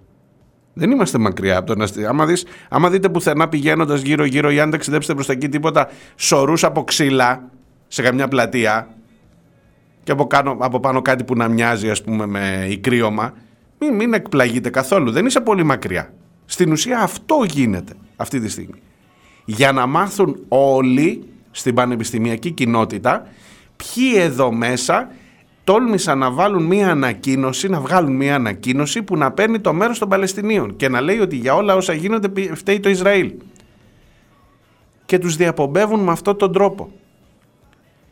Αδιανόητα πράγματα. Αυτή είναι η δημοκρατία. Αυτή είναι η δημοκρατία σήμερα. Στον πλανήτη, όχι... ε, Δεν ξέρω αν χρειάζεται να πω κάτι άλλο γι' αυτό, για να κατανοήσετε. Ψάξτε να ζητήσετε τις φωτογραφίες. Ψάξτε Billboard Harvard. Θα το βρείτε εύκολα. Ε, Δυστυχώς θα το βρείτε να αναπαράγεται, γιατί είμαστε και ηλίθιοι. Δεν ξέρω, ή, ή είσαι όργανο και δεν το καταλαβαίνεις, ή, ή το καταλαβαίνεις και μετά το αναπαράγεις. Δηλαδή, εγώ για να σας το πω αυτό τώρα, αν έγραφα στην εφημερίδα μου ή στο site, θα έπρεπε και εγώ να γράψω, να βάλω τη φωτογραφία με τα παιδιά, με, με κάθε ένα παιδί. Ειδικά υπάρχει ένα όνομα κοπέλας που το έχουμε μάθει, δηλαδή το βλέπω και εγώ εδώ στο, στο Ηράκλειο της Κρήτης που ζω και ξέρω ότι η τάδε τάδε, τη βλέπω και στη φωτογραφία της, δεν θα αυτό. Και ακόμα και αυτοί που το αναπαράγουν, μερικοί ηλικιωδώς αναπαράγουν με τις φάτσες των παιδιών. Λοιπόν, ε, ψάξτε το λίγο, θα το δείτε. Θα το δείτε και ως cover στη σημερινή εκπομπή με καλυμμένα, ξαναλέω, τα χαρακτηριστικά.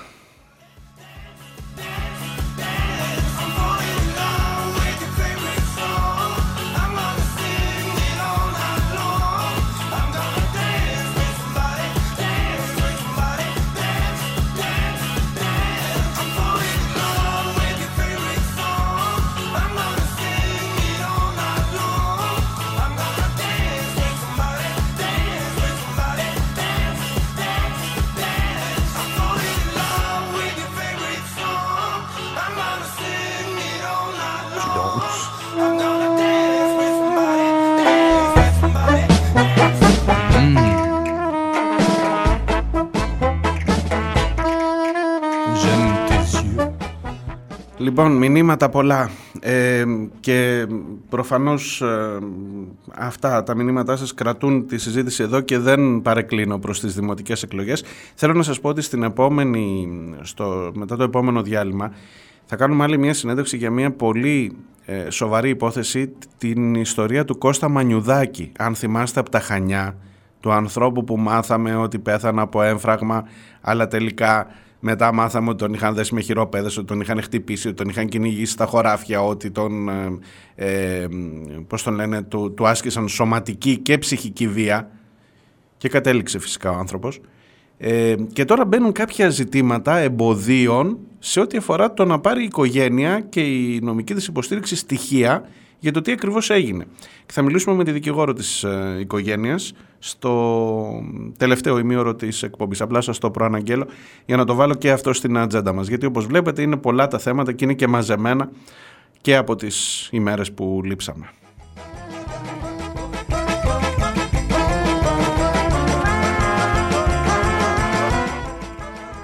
Λοιπόν, η Άννα μου γράφει: Η ψήφος στις δεύτερες εκλογές ήταν ψήφος αντίδρασης. Δεν πρέπει να έχουν την ψευδέστηση οι νικητές ότι εκλέχτηκαν ως κυρίαρχη επιλογή των πολιτών και με τόσο μεγάλη προ- ε, αποχή που θα έπρεπε να ακυρώνει κανονικά το όποιο αποτέλεσμα. Κληθήκαμε να διώξουμε τους εκλεκτούς της κυβέρνησης και αυτό πράξαμε. Παρόλους τους εκβιασμούς. Οι νέοι εκλεγέντες ας κρατάνε μικρό καλάθι.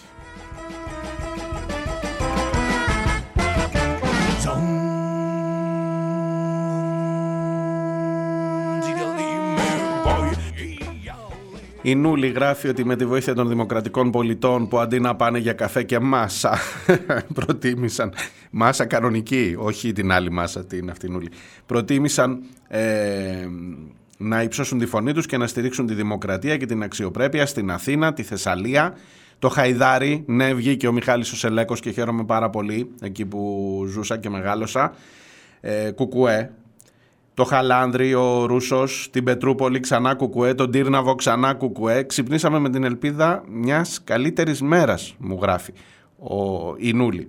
Ο κακομαθημένος μαθητευόμενος γόνος τέλος, να ησυχάσουμε εμείς και οι πολύπαθοι πανεπιστημίου. Το Σύνταγμα και κάθε μέτρο της Αθήνας που δε... και κάθε μέτρο της Αθήνας που δέχτηκε τις απευθείας αναθέσεις του.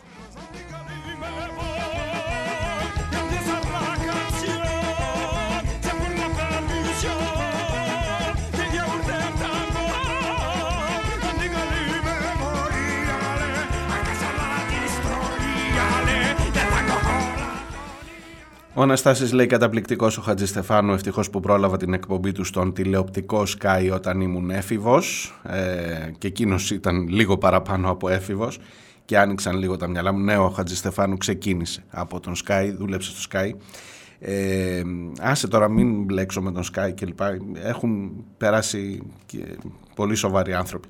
Λοιπόν, μην πάμε μακριά όμως. Ε, πάντως λέει μέχρι το Χάρβαρτ και στην Πάτρα που σπούδαζα είχαμε καθηγητή που επειδή οι φοιτητές ήταν στο ΕΑΚ και τις καταλήψεις ε, τους ε, έκοβε αν καταλαβαίνω καλά τους ε, κατηγορούσε γιατί δεν είναι μάλλον ολοκληρωμένο το μήνυμα ευτυχώς πήρε σύνταξη και φτάσαμε στο τελευταίο έτος I'm going back home to my baby. I'm going back to New Orleans. Gonna see Nene, my parrain, cousin, and my mom and Paul. Πάντως αν το σκεφτείτε το μοτίβο είναι το ίδιο. Άδωνης Είναι δυνατόν το χαλάνδρι να έχει ανταρσία; Εγώ σου λέω ότι ήταν ανταρσία ακόμα ο Ρούσος. Σίμος Ρούσος είναι ο δήμαρχος νεοεκλεγής ε, και ε, βεβαίως πα- ξανά πάρα πολλά συγχαρητήρια. Ε, είναι δυνατόν να είναι στα ΕΑΚ οι φοιτητές στην Πατρά για τους καθηγητές τάδε; Είναι δυνατόν να υποστηρίζεις την κατάληψη του Ευαγγελισμού; Διονέλη, το λέω και προσωπικά πια, το ακούω, ε, στην, στο Ηράκλειο. Με ποιους είσαι, με τους καταληψίες. Θέλω σας παρακαλώ να διαβάσετε με αυτή την αφορμή σήμερα ένα κομμάτι, θα κάνω διαφήμιση τώρα στη δουλειά μου, ναι. Εκτός από το να διαβάσετε το κομμάτι του Άρη Χατζηστεφάνου στην εφημερίδα των συντακτών του Σαββάτου, του Σαββατοκύριακου, για τα μωρά και για την προπαγάνδα αυτή και την πόση ιστορία έχει η προπαγάνδα του ότι κάποιοι σκοτώνουν μωρά. Αυτό είναι τόσο πολυπεγμένο. Βρεφοκτονία, προπαγάνδα με ιστορία είναι στην ε, ευσύν του Σαββατοκύριακου. Μπορείτε να το βρείτε και διαδικτυακά φυσικά πια. Αλλά σας παρακαλώ να διαβάσετε και το σημερινό κομμάτι στη σελίδα 27 ε, για την κατάληψη Ευαγγελισμού. Γιατί έχω μαζέψει, έχω μαζέψει και ίσως να σας τα παρουσιάσω και ραδιοφωνικά από αύριο πια, συγκεκριμένα στοιχεία για το πώς εκείνοι που υποτίθεται ότι λειτουργούν στο όνομα της νομιμότητας είναι παράνομη η κατάληψη κύριε Διονέλη; Μ, Ναι. Κοίταξε, να σου πω κάτι μετά από 20 χρόνια ε, μπορείς να επικαλεστείς ακόμα και χρησικτησία οπότε μην, είσαι- μην βάζεις και το χέρι σου στη φωτιά ότι είναι παράνομη. Αλλά τέλος πάντων ναι είναι ένας χώρος του δημοσίου πανεπιστημίου που τον έχουν καταλάβει κάτι αναρχική ναι είναι παράνομη. Λοιπόν ε, πάμε παρακάτω. Ε, γιατί είστε με τους παράνομους; Και έρχεσαι εσύ που είσαι τώρα ο ιερέας της νομιμότητας για να το πω έτσι. Το κομμάτι έχει τίτλο «Οι ιερείς της νομιμότητας παρανομούν ασυστόλος». Παιδιά, παράνομες οικοδομικές εργασίες σε διατηρηταίο κτίριο. Παράνομος ο τρόπος με τον οποίο έγιναν οι συλλήψεις, παράνομος ο τρόπος με τον οποίο έγινε η ανάκριση του παιδιού που έπεσε από τον τρίτο όροφο από τα 12-15 μέτρα και νοσηλεύεται ακόμα μέχρι σήμερα που μιλάμε ως πολυτραυματίας, αλλά τις πρώτες 12 ώρες του τραυματισμού του τις πέρασε αντί για το νοσοκομείο στο, στην αστυνομική διεύθυνση να τον ανακρίνουνε παράνομος ο τρόπος με τον οποίο λήφθηκε η απόφαση στη Σύγκλιτο, καθώς βγαίνουν οι ίδιοι οι καθηγητές και λένε ότι εμείς δεν είχαμε ενημερωθεί και δεν ήταν ομόφωνη η απόφαση και δεν υπάρχει καν νομιμότητα της απόφασης αυτής. Παράνομος, παρά...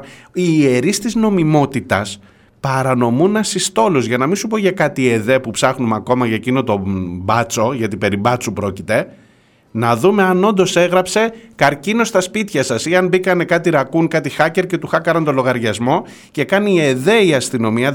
15 μέρες τώρα δεν έχουν βρει αν του χάκαρε κάνει το λογαριασμό. Ούτε βέβαια έχει ανακοινωθεί καμιά πειθαρχική ποινή για τον Γενικό Γραμματέα της Ένωσης Αστυνομικών Υπαλλήλων Νομού Ηρακλείου. Λοιπόν, ρίξτε μια ματιά, ρίξτε μια ματιά και θα σας πω πιο αναλυτικά γιατί ε, ξεφεύγω σήμερα, σας είπα είναι πολλά τα θέματα. Ε, στην σελίδα 27 της ε, εφημερίδας των ε, συντακτών.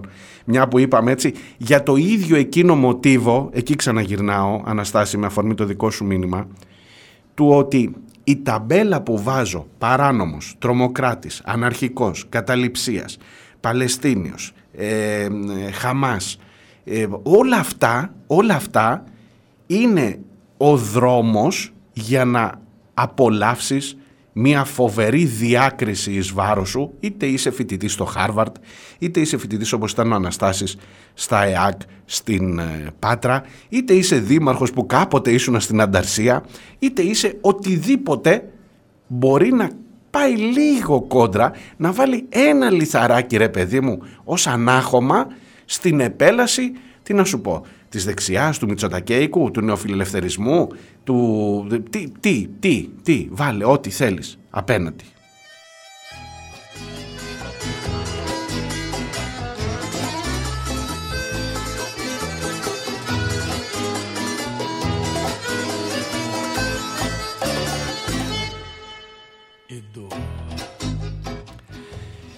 Η Άννα γράφει πολύ καλά λόγια, εξαιρετικός ο Άρης Χατζηστεφάνου με την ψύχρεμη και πάντα εμπεριστατωμένη του άποψη. Ο Αναστάσης ξαναλέει η φωτογραφία του φορτηγού στο Harvard, στο Harvard είναι σαν το τρίκυκλο που κυκλοφορούσε ο Σταύρος όταν έκανε τον πολιτικό. Είναι χειρότερη γιατί εκεί αλλάζει. Νομίζω το τρίκυκλο δεν άλλαζε. Είχε ένα πανί, ένα μουσαμά, ένα πώς το λέμε εμείς, βινίλιο. Ε, που έλεγε Σταύρος Σοντοράκη, ποτάμι, ψηφίστε. Εδώ δεν είναι. Ναι, είναι τέτοιο πράγμα διαφημιστικό αλλά αλλάζει και έχει όλους στη σειρά με λίστα να τους δεις. Μπορείς να το πάρεις από πίσω το φορτηγό και να έχεις μάθει για τους πάντες, αλλά δεν είναι τόσο το αν θα, πόσους θα προλάβεις να δεις. Είναι η φιλοσοφία, η νοοτροπία αυτή ακριβώς που με τρελαίνει, με, με- πραγματικά με εξοργίζει, δεν ξέρω τι άλλο να πω.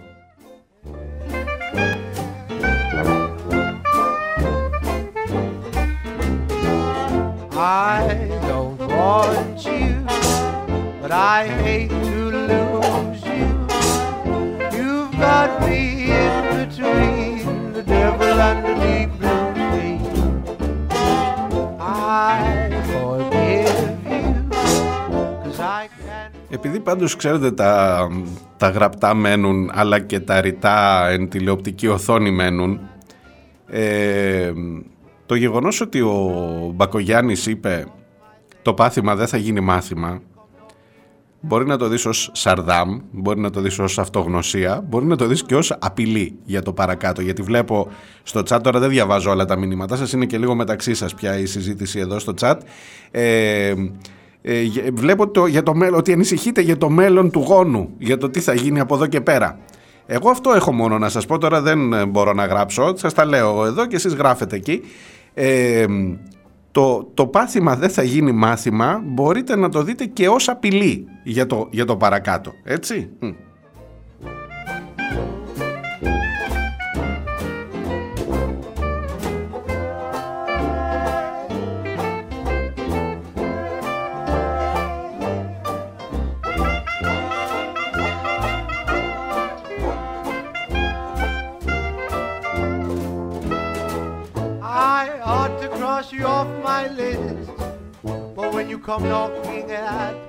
Λοιπόν, με αυτά και με αυτά έφυγε και αυτό το ημίωρο.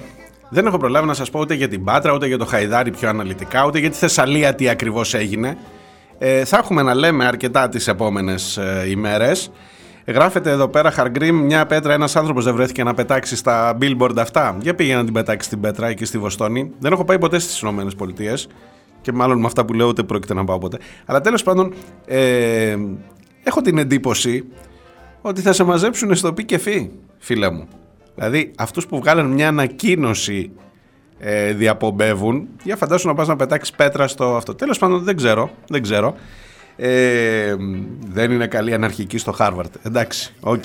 Και σου θυμίζω επίσης ότι στη Βρετανία, τα λέγαμε την προηγούμενη εβδομάδα, ανακηρύχθηκε ως ε, αδίκημα αυτόφορο το να σηκώσει την Παλαιστινιακή σημαία από, τον, ε, από την Υπουργό Εσωτερικών. Ε, μην το ξεχνάς.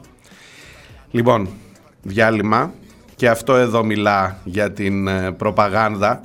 Ε, είναι ο Φάμπρι Φίμπρα ε, για την διαφθορά και για την προπαγάνδα.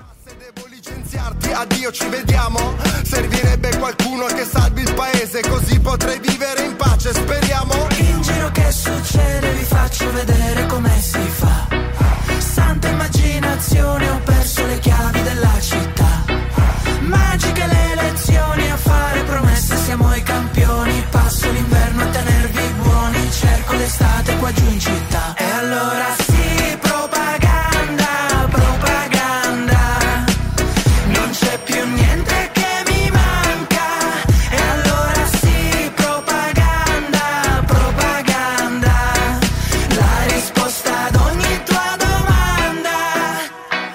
Finalmente qualcuno che parla per me, che sa quello che provo.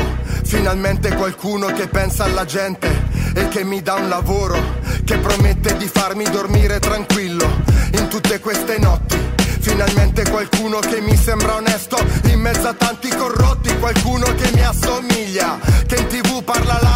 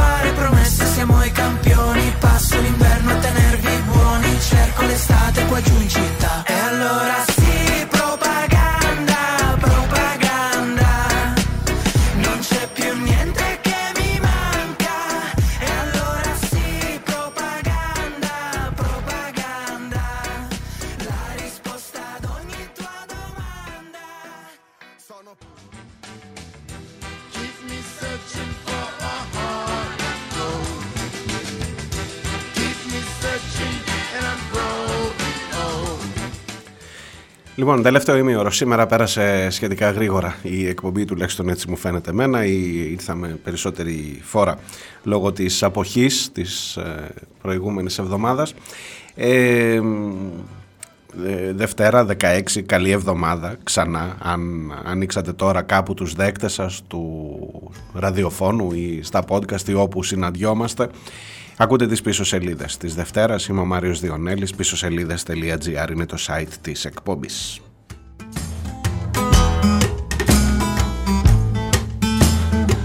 The cypress trees bear witness in the crimson light to the first murder.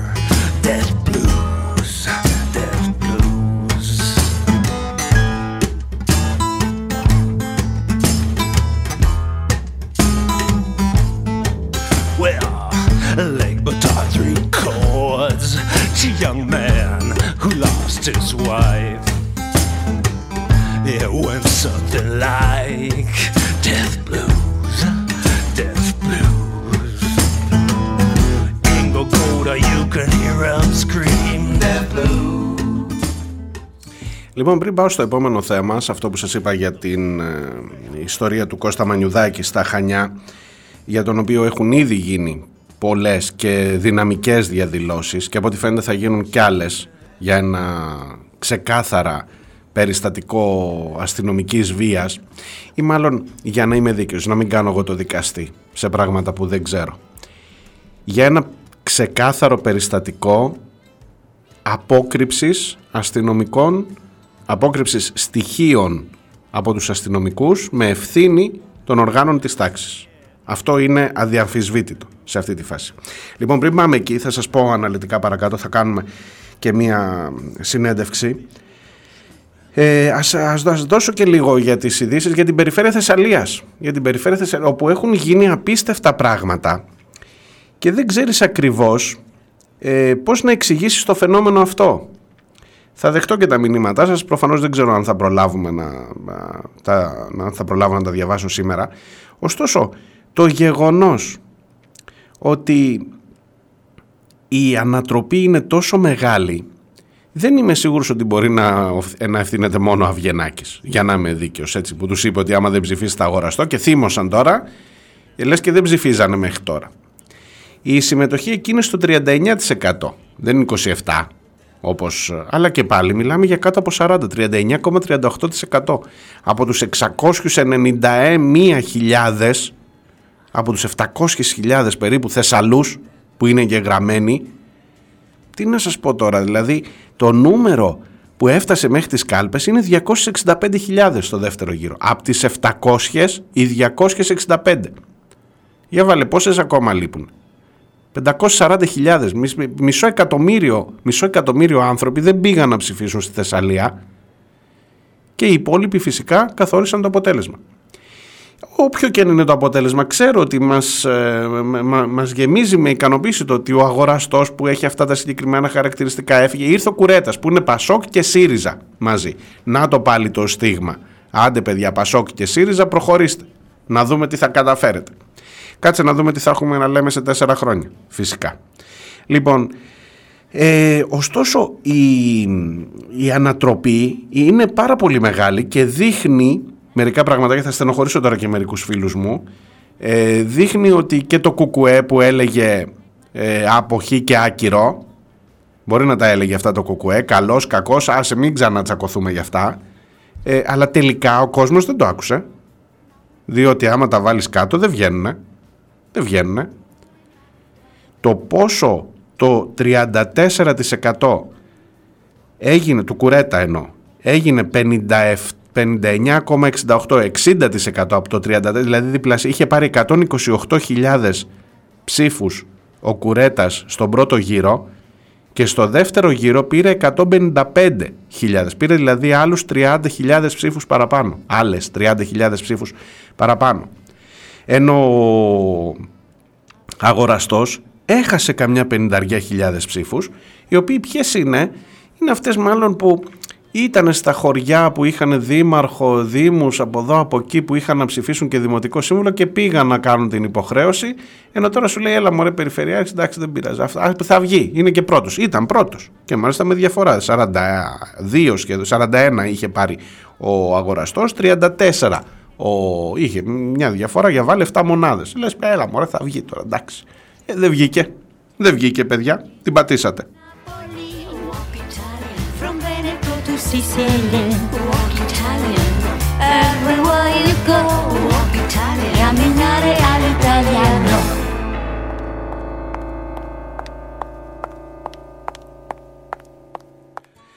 Α, επίσης το ίδιο έγινε και στην Αθήνα, ε. Να μην το συζητήσουμε, διότι εκεί να δείτε διαφορά.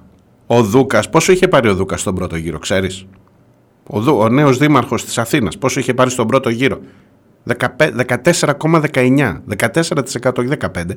14,19. Και ο Μπακογιάννης είχε πάρει 41. Θέλω να, να είμαι από μία μεριά να βλέπω σήμερα κάτι κυρίες εκεί στο κολονάκι. Κάτι αυτό. Θα, δεν θα μου πεις πάλι ταξικά βάζεις πρόσημα και γενικεύεις και αδικείς στους κόσμους. Τέλος πάντων, ε, όλους αυτούς που είπαν έλα ρε παιδιά τώρα με 14% θα βγει δήμαρχος. Άσε πάμε να κάνουμε, μην χάσουμε τώρα το Σαββατό, το weekend. Πάμε, πάμε. Θα βγει ο Κώστας, θα βγει. Πάνε κάποιοι άλλοι να τον ψηφίσουν. Να πά- Ή η Ασπασία από το δίπλα τετράγωνο. Λοιπόν, ε, τελικά δεν πήγε. Πήγε και Ασπασία εκδρομή. Την πάτησες. Την πάτησε, την πατήσατε. Ε, και ο Μπακογιάννης έχασε. Από 14% βγήκε δήμαρχος. Που πάει να πει ότι το πώς ακριβώς λειτουργεί το εκλογικό σώμα, όποιο εκλογικό σώμα έχει απομείνει, έτσι, γιατί ψηφίζουν περισσότεροι για άμα κάνεις ε, διαγωνισμό Eurovision, άμα κάνεις, ξέρω εγώ, κανένα, ε, πώς τα λένε αυτά, τα reality, κανένα, πες τον ντε, δεν θυμάμαι τώρα πώς τα λένε, κάνα voice, κάνα τέτοιο που ψηφίζει και το κοινό, ε, Survivor, ναι, το θυμήθηκα. Λοιπόν, ψηφίζεις εκεί, πας τσουκουτσούκου, τσουκουτσούκου, ξέρεις πώς ψηφίζουνε. Στις εκλογές δεν πας. Είναι μικρότερο το ποσοστό αυτών που ψηφίζουν σε τηλεπε... σε... στις εκλογές παρά στα τηλεπαιχνίδια και στα τηλε-reality. Λοιπόν, επίσης σου θυμίζω ότι για να ισχύει η απεργία, για να γίνει απεργία πρέπει να ψηφίσει το 50% των εργαζόμενων μιας επιχείρησης για να είναι νόμιμη η απεργία με νόμο της κυρίας Αχτσιόγλου. Το θυμάστε Έφη; Της κυρίας Αχτσιόγλου νόμος ήταν αυτός. Και για να κάνεις απεργία σε ένα εργοστάσιο χρειάζεσαι 50%. Για να βγάλεις δήμαρχο στην Αθήνα μπορεί να ψηφίσει μόνο το 27%. Δεν βαριέσαι μικρές λεπτομέρειες.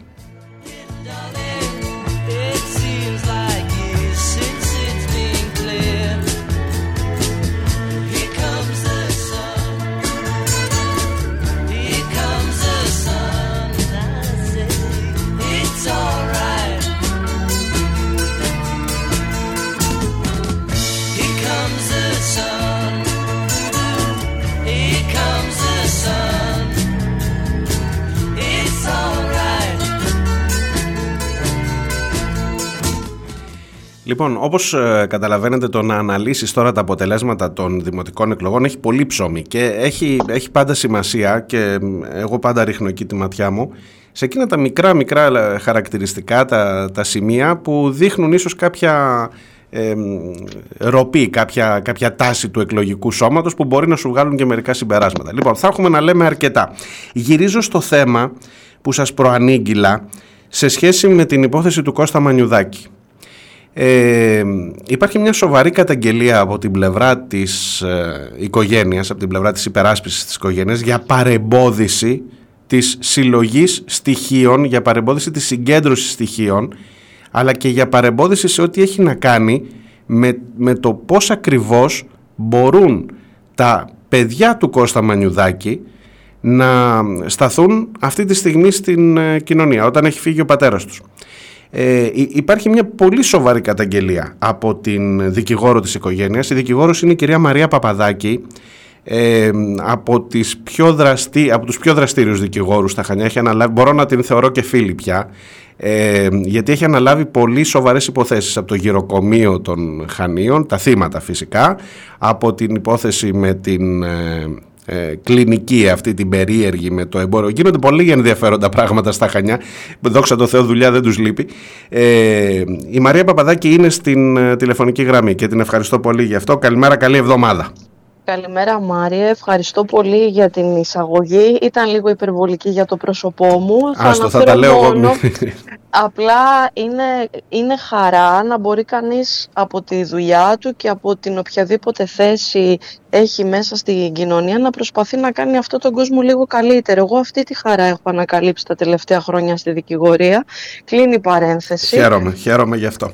Λοιπόν, ε, και τα, και τα λέω γιατί τα αξίζει, τα αξίζετε πραγματικά. Ε, και ως ομάδα εννοώ, όχι μόνο προσωπικά. Λοιπόν, θέμα Κώστα Μανιουδάκη. Εδώ υπάρχει μια πολύ σοβαρή καταγγελία καταρχάς για παρεμπόδιση της συλλογής στοιχείων. Τι, αυ- τι ακριβώς αφορά; Ήδη από την αρχή είχαμε ένα ζήτημα, θα μας δώσουν τη δικογραφία, ε, μας κάλεσαν να την παραλάβουμε.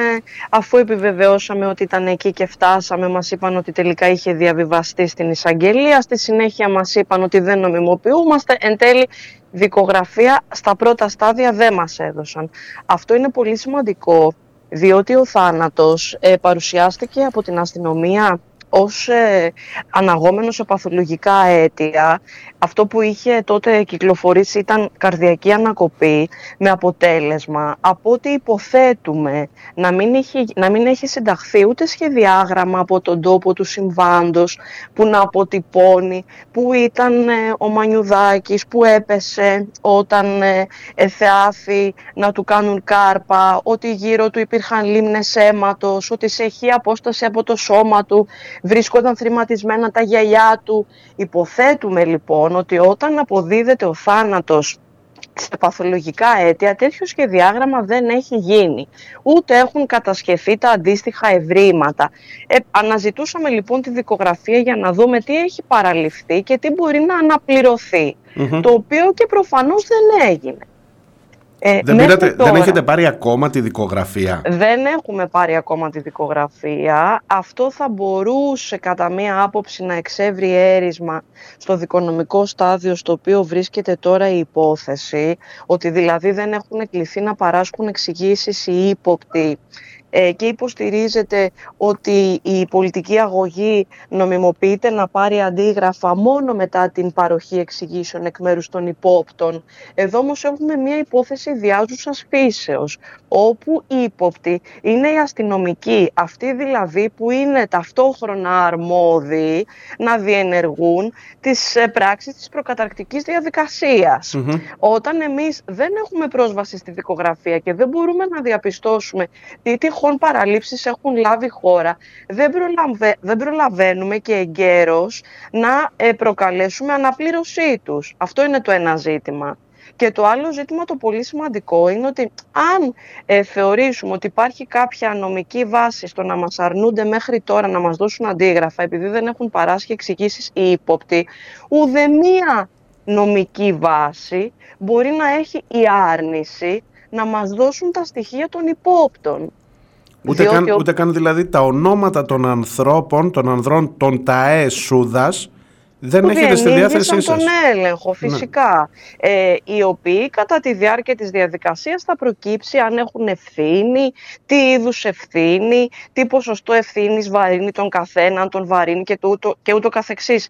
Το πρόβλημα όμως το θεσμικό αυτή τη στιγμή είναι ότι ε, για να μπορέσουν να ασκηθούν τα νόμιμα δικαιώματα αποζημίωσης των ανήλικων τέκνων του εκλειπώντος, να μπορέσουν δηλαδή τα ανήλικα να ασκήσουν ασφαλιστικά μέτρα για την τρέχουσα διατροφή τους, δεδομένου ότι έχασαν τον προστάτη τους, είναι απαραίτητη προϋπόθεση να κατονομάσουν τα φυσικά πρόσωπα.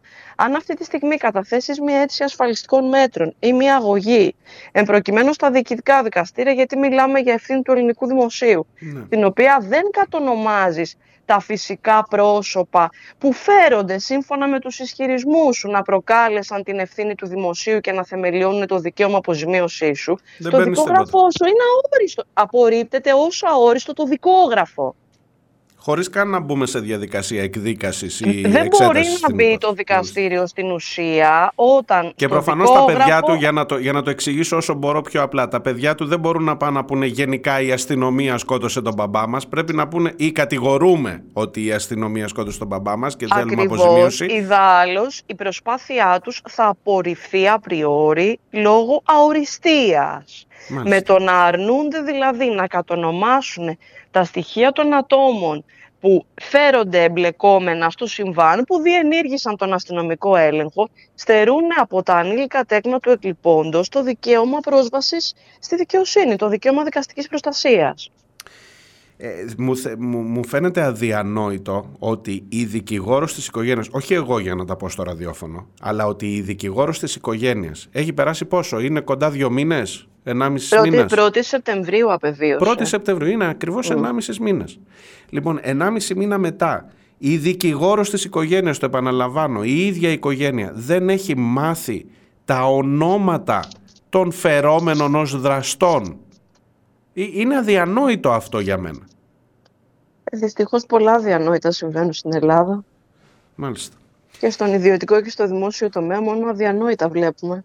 Ε, με- προσπαθώ να καταλάβω από εδώ και πέρα αν υπάρχουν άλλα μέσα για να διεκδικήσετε ως ε, ομάδα. Ε, θεωρούμε, Ναι. θεωρούμε ότι η εισαγγελική αρχή θα ικανοποιήσει το αίτημά μας χορήγησης των ονομάτων. Είχαμε την άρνηση της ελληνικής αστυνομίας να μας τα δώσει. Θεωρούμε ότι με δεδομένο το αυτονόητο ένομο συμφέρον των ανηλίκων, ε, η εισαγγελία θα υποχρεώσει την Ελλάς να χορηγήσει τα ονόματα. Έτσι Μάλιστα. θέλω να πιστεύω. Μάλιστα. Ε, ο λόγος που αρνείται η Ελλάς να δώσει τα ονόματα είναι η προστασία του απορρίτου των αστυνομικών. Όταν έχουμε δύο συγκρουόμενα ένομα αγαθά, όπως εν προκειμένου η προστασία των ανηλίκων και η προστασία του απορρίτου των αστυνομικών, καλούμαστε να κάνουμε στάθμιση. Νομίζω επίσης- ότι και κάθε επίσης- ακροατής Ναι, ναι, αλλά θα μισό κάνει λεπτό. Μισό υπέρ λεπτό. των ανηλίκων. Μισό λεπτό.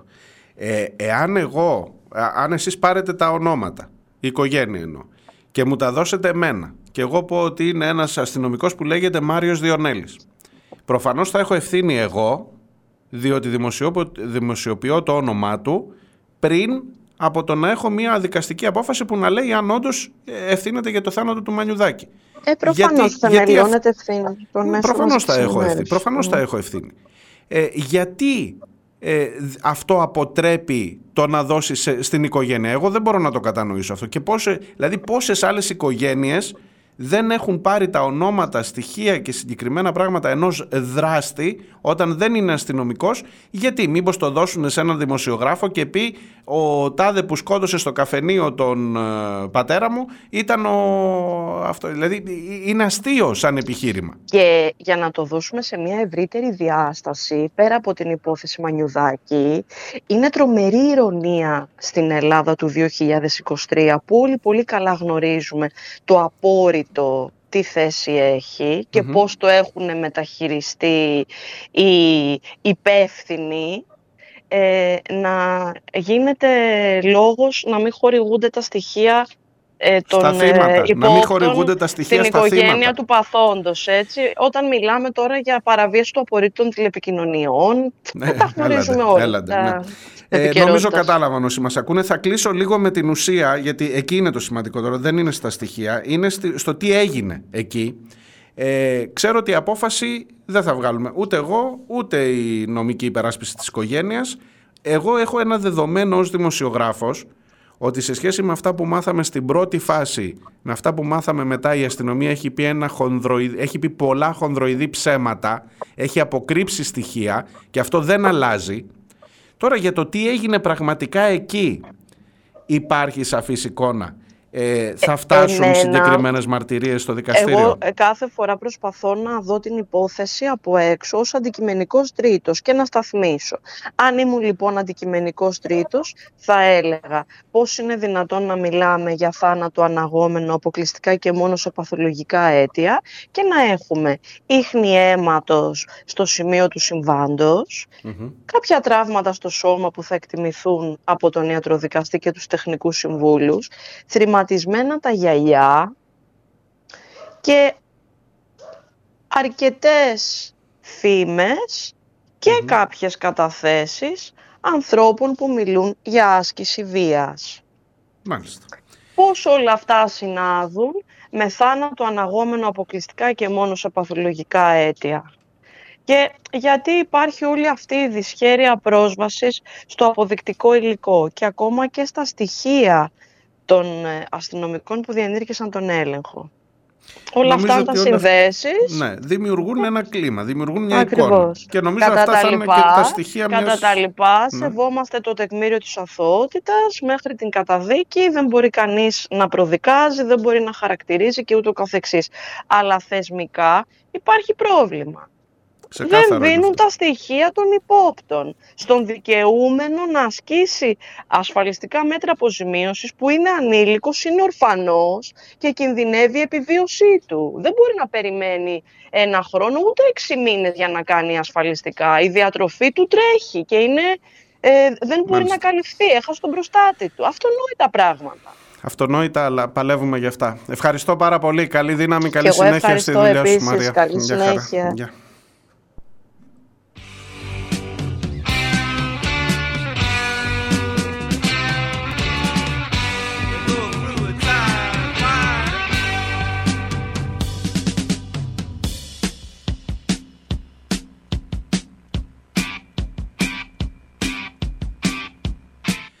Ήταν η Μαρία Παπαδάκη από τα Χανιά δικηγόρος της οικογένειας ε, Μανιουδάκη.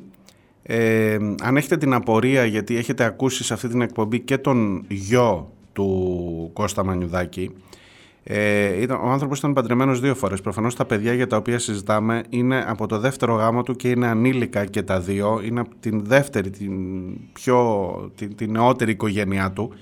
Ε, ο γιος του είναι από τον πρώτο γάμο και ένα μεγάλο παιδί, 20-25 χρονών αν δεν κάνω λάθος, ε, ο Αναστάσης, ο οποίος είχε κάνει και την καταγγελία ε, στο προφίλ του. Αλλά υπάρχουν και ανήλικα παιδιά σε αυτή την ιστορία. Από το δεύτερο γάμο, τα οποία αυτή τη στιγμή είναι απροστάτευτα. Και όπως ακούσατε, μην επαναλάβω τη συνέντευξη, διεκδικούν στοιχειοδός αποζημίωση από το ελληνικό κράτος, αλλά αν δεν έχουν τα ονόματα, δεν μπορούν να πάνε καν να ζητήσουν την αποζημίωση. Αυτά ακριβώς συμβαίνουν και με την ελληνική αστυνομία.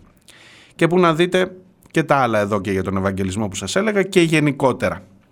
Τουλάχιστον γλιτώσαμε και δεν έχουμε τον πρώην αρχηγό της αστυνομίας δήμαρχο στο Ηράκλειο. Οπότε έρχεται πάλι και κουμπώνει με τις δημοτικές εκλογές. Και από ό,τι φαίνεται μάλλον δεν θα εμφανιστεί ούτε καν στο Δημοτικό Συμβούλιο. Λοιπόν, σταματώ μέχρι εδώ για σήμερα. Θα τα πούμε αύριο. Γεια χαρά, καλή συνέχεια, να προσέχετε.